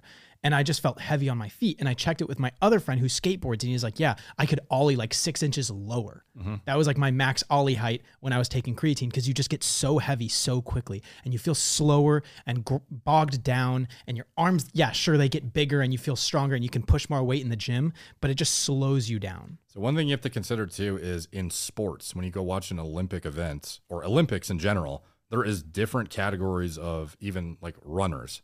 Check the body types of guys in the 100 meter, 200, 400, 800. It's like reliably, you will see a decrease in muscle mass of like double digit pounds mm-hmm. almost. Mm-hmm. Just because the guy at the 100 meter has more muscle, it doesn't mean he's going to perform as well in an endurance event as the really skinny guy in like the whatever. So to use that as a negative against creatine is certainly not fair. it's like it's not apples to apples where it's like, okay, for skateboarding, where being lighter on your feet proportionally is more advantageous potentially than whatever upside you get out of it. Like, okay, in that circumstance, how important is skateboarding to you relative to whatever benefits you get out of this? Like, if ollieing higher and not getting creatine upside is like, you know, your determination of more useful, then don't take it. So it is pro health as well as pro muscular performance, but in certain contexts, like, yeah, maybe more not harmful, but like less helpful for like specific sports. Interesting. Mm. Okay, so I was concerned that that was like just overall bad for my health because when I feel slower on my feet and I feel mm. like I'm just not as agile, I'm just like, okay, that's just a metric of like this is something I should stop Sure, doing. sure. But I suppose if there's like brain function advantages and other things as well, that and then obviously pushing more late, weight in the gym, looking stronger, feeling stronger, those could outweigh it. What are your thoughts on AG1? Yeah, I uh, think that it is of the available greens formulas, probably the most rigorously, or at least what I'm aware of. Like, I think I've had like 50 plus iterations. They've sponsored my channel before. And I think in general, greens formulas, it's very difficult to get an amount that is even something people would drink into a powder because Yeah. it would be almost disgusting if you were to get like tons of greens into a powdered format. So I think it, the limitation is more on the taste profile as opposed to like the formula's validity because I think that the people behind it are really good people who actually like go out of their way to do good sourcing of ingredients, are pretty mindful of like reflecting current literature. Everyone I know and trust speaks very highly of them, like Huberman speaks very highly of mm-hmm. them, Attia, et cetera. Like these are guys that I defer to for my own education. So if I was to say a greens formula that exists, I would be I would trust them more than most companies. That said, do I think that it's going to replace greens in your diet? No, I think it's a supplement at best. Also, do I think that you're going to get like a super effective amount of every ingredient that's in the formula? Definitely not. There's like, I don't know, dozens of ingredients that are there. Some of them objectively perhaps to like look good on the label, not in impactful amounts. But I think also this is just sort of the standard for the greens industry. So you can only put so much before people won't drink it. And there's definitely some, you know, consideration of that as well. So, you know, if I was to look at greens formulas that exist, from what I'm aware of, they're like one of the better ones. We had a guest on our podcast, Justin Waller, and he said that when he works out his abs, he only works out the bottom two. What are your thoughts on that? Um, why did he say that? Because you don't see people walking around with only the bottom two abs. Usually the people have the top two or the top four. And a real six pack of abs needs the bottom two. So if he works out the bottom two, realistically, it's just the top four are going to follow suit. Did you ask him about spot reduction? Because like I would be wondering, like if I'm trying to develop a balanced core, I am trying to target the whole thing. I don't want to have like a underdeveloped stability in the top four rather than and just the bottom two. Like that's how you would end up with injuries typically. I don't even know how you would really work just the bottom too. Like, there's definitely ways to He- target we have a Yeah. clip that went really viral. Oh, show him the clip. Okay, I don't know if I can. Let me see if I can find it. There, there's no. It, I think it's one of our most viewed YouTube like th- clips. there's definitely ways to target proportionally more down there, but like, Okay, right here. I found it. 16 million views on Holy. Instagram. There you go. that's crazy. I've had a six pack since I was 24 years old. When I do abs, I only do the bottom two abs. How many guys have you met? who's like, oh, I got the top two. Bro, my fucking grandma's got the top two. it's your ribs, asshole. I only have the top two. Exactly. Come on. Exactly. But if you do decline weighted abs, like with a 45 on your chest, and you only focus on the bottom two, and you tilt your head back so you isolate it, nobody in history of the universe has ever had the bottom two in this V taper and not have the top two. You ever do a side plank? Yeah. Okay, cool. Go up and put your hand on them. Mm. Make sure it burns, and when it finally starts to burn, bounce. Pulse on that bitch. Fuck it up. Like, like, I want to destroy it. I used to do that two minutes at a time on each side. It, you kind of get that 300 look. I'm telling you, you'll have a six pack faster than you would any I other gotta try way. that. It's an absolute Did you cheat try because it? it pokes through the No. skin. Why? Because I just, he wasn't convincing enough. You just know it in the history of the universe, I Jack. probably realistically, I probably just forgot it. okay, so like it's to me the stuff he says is not like inaccurate. That that when would you see a guy with the bottom two, not the top? It's like well, like yeah, because that's where that accumulates. So you probably wouldn't have got abs anywhere if you weren't lean enough. So like what he says, it's like that's true. I guess I wouldn't, but like it's I don't know. Like to me, it's implying there's some sort of like localized fat reduction that you could get out of that exercise, or you're going to end up with underdeveloped lower abs relative to the others that is not eh, related to diet whatsoever. So it's like I do think that that's like a viable exercise. I just don't think it has the importance that he implies. Because at the end of the day, abs are made in the kitchen. I don't think he would deny that. I think isn't didn't he say he eats like once a day or something? Yeah. So it's like you know, like it's his diet that is conducive mostly to the abs. So I would be shocked to see the difference in him having body fat versus not is like the thing that's going to make the biggest difference. If you're training your abs, if you want to hit the lower ones, like I know people who don't train abs at all and have better looking abs than anyone I've ever seen. And they train it indirectly through core stabi- stabilizing exercises that are compound movements. I don't necessarily think you sh- like need to do them or don't do them. It could be useful if you want to have like a good core that is proportionally strong to the rest of your body, but doing the exercise to get the abs is like it's made in the kitchen at the end of the day. So like I don't think there's any localized fat reduction. I don't think it makes that big of a difference on the development of them where it's going to look way different. Like I think it's kind of exaggerated. Like it sounds like something you would hear like I don't know. It's like a like a bro myth sort of thing. yeah. And not to speak poorly about his advice either. Like obviously the guy is in good shape and whatever, but it's like I can almost guarantee like 99% of it comes from his diet. Hmm. All right. All right. I don't think there's anything else left. This to- is Is, amazing. yeah. Is there anything that you wanted to talk about? Anything you want to bring up? I don't know. Like, what do, what do you guys spend the majority of your time on now that you feel is worthwhile and the biggest ROI? For the podcast, it would be travel. Us finding the time to go to our guests. Let's just That is say, by far. like, like in your week though, Yeah. Like, what do you have of all of your trials and tribulations of having multiple channels, reaction videos, doing your like very targeted main channel videos, Yeah. podcasts? Like, what do you feel like is the most valuable use of your time now? Honestly, it's posting less. As, as weird as that sounds, it's posting less on the main channel. I was posting three times a week, and I did that for six and a half years.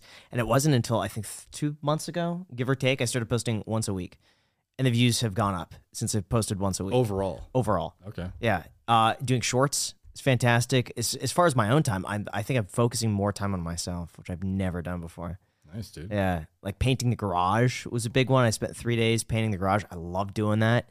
Um, I got uh, a blank canvas. I want to do some art. That's so random, but uh, give that a shot. Nice, dude. Uh, and home improvement stuff. Huh. I'm getting really into that. I did my backyard lights uh, in LA. Did it myself, and it's super easy to do. You buy all the equipment online. It's really easy. You don't need like an electrician or. I paid some dude 600 bucks. And I just watched how he did it on the side of the house. And I thought I could do that, and I did.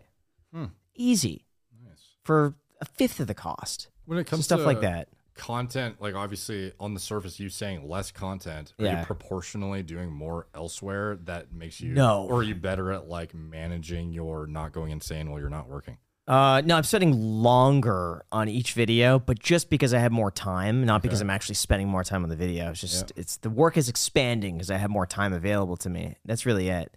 Um, but now on the videos itself, I got that down to a science. I mean, I know the structure, I know what does well, I know which topics I could talk about. It it just flows. you didn't uptick So- your output of podcast frequency or anything though We we tried. We tried two a week uh, for a little bit, and we discovered it didn't work.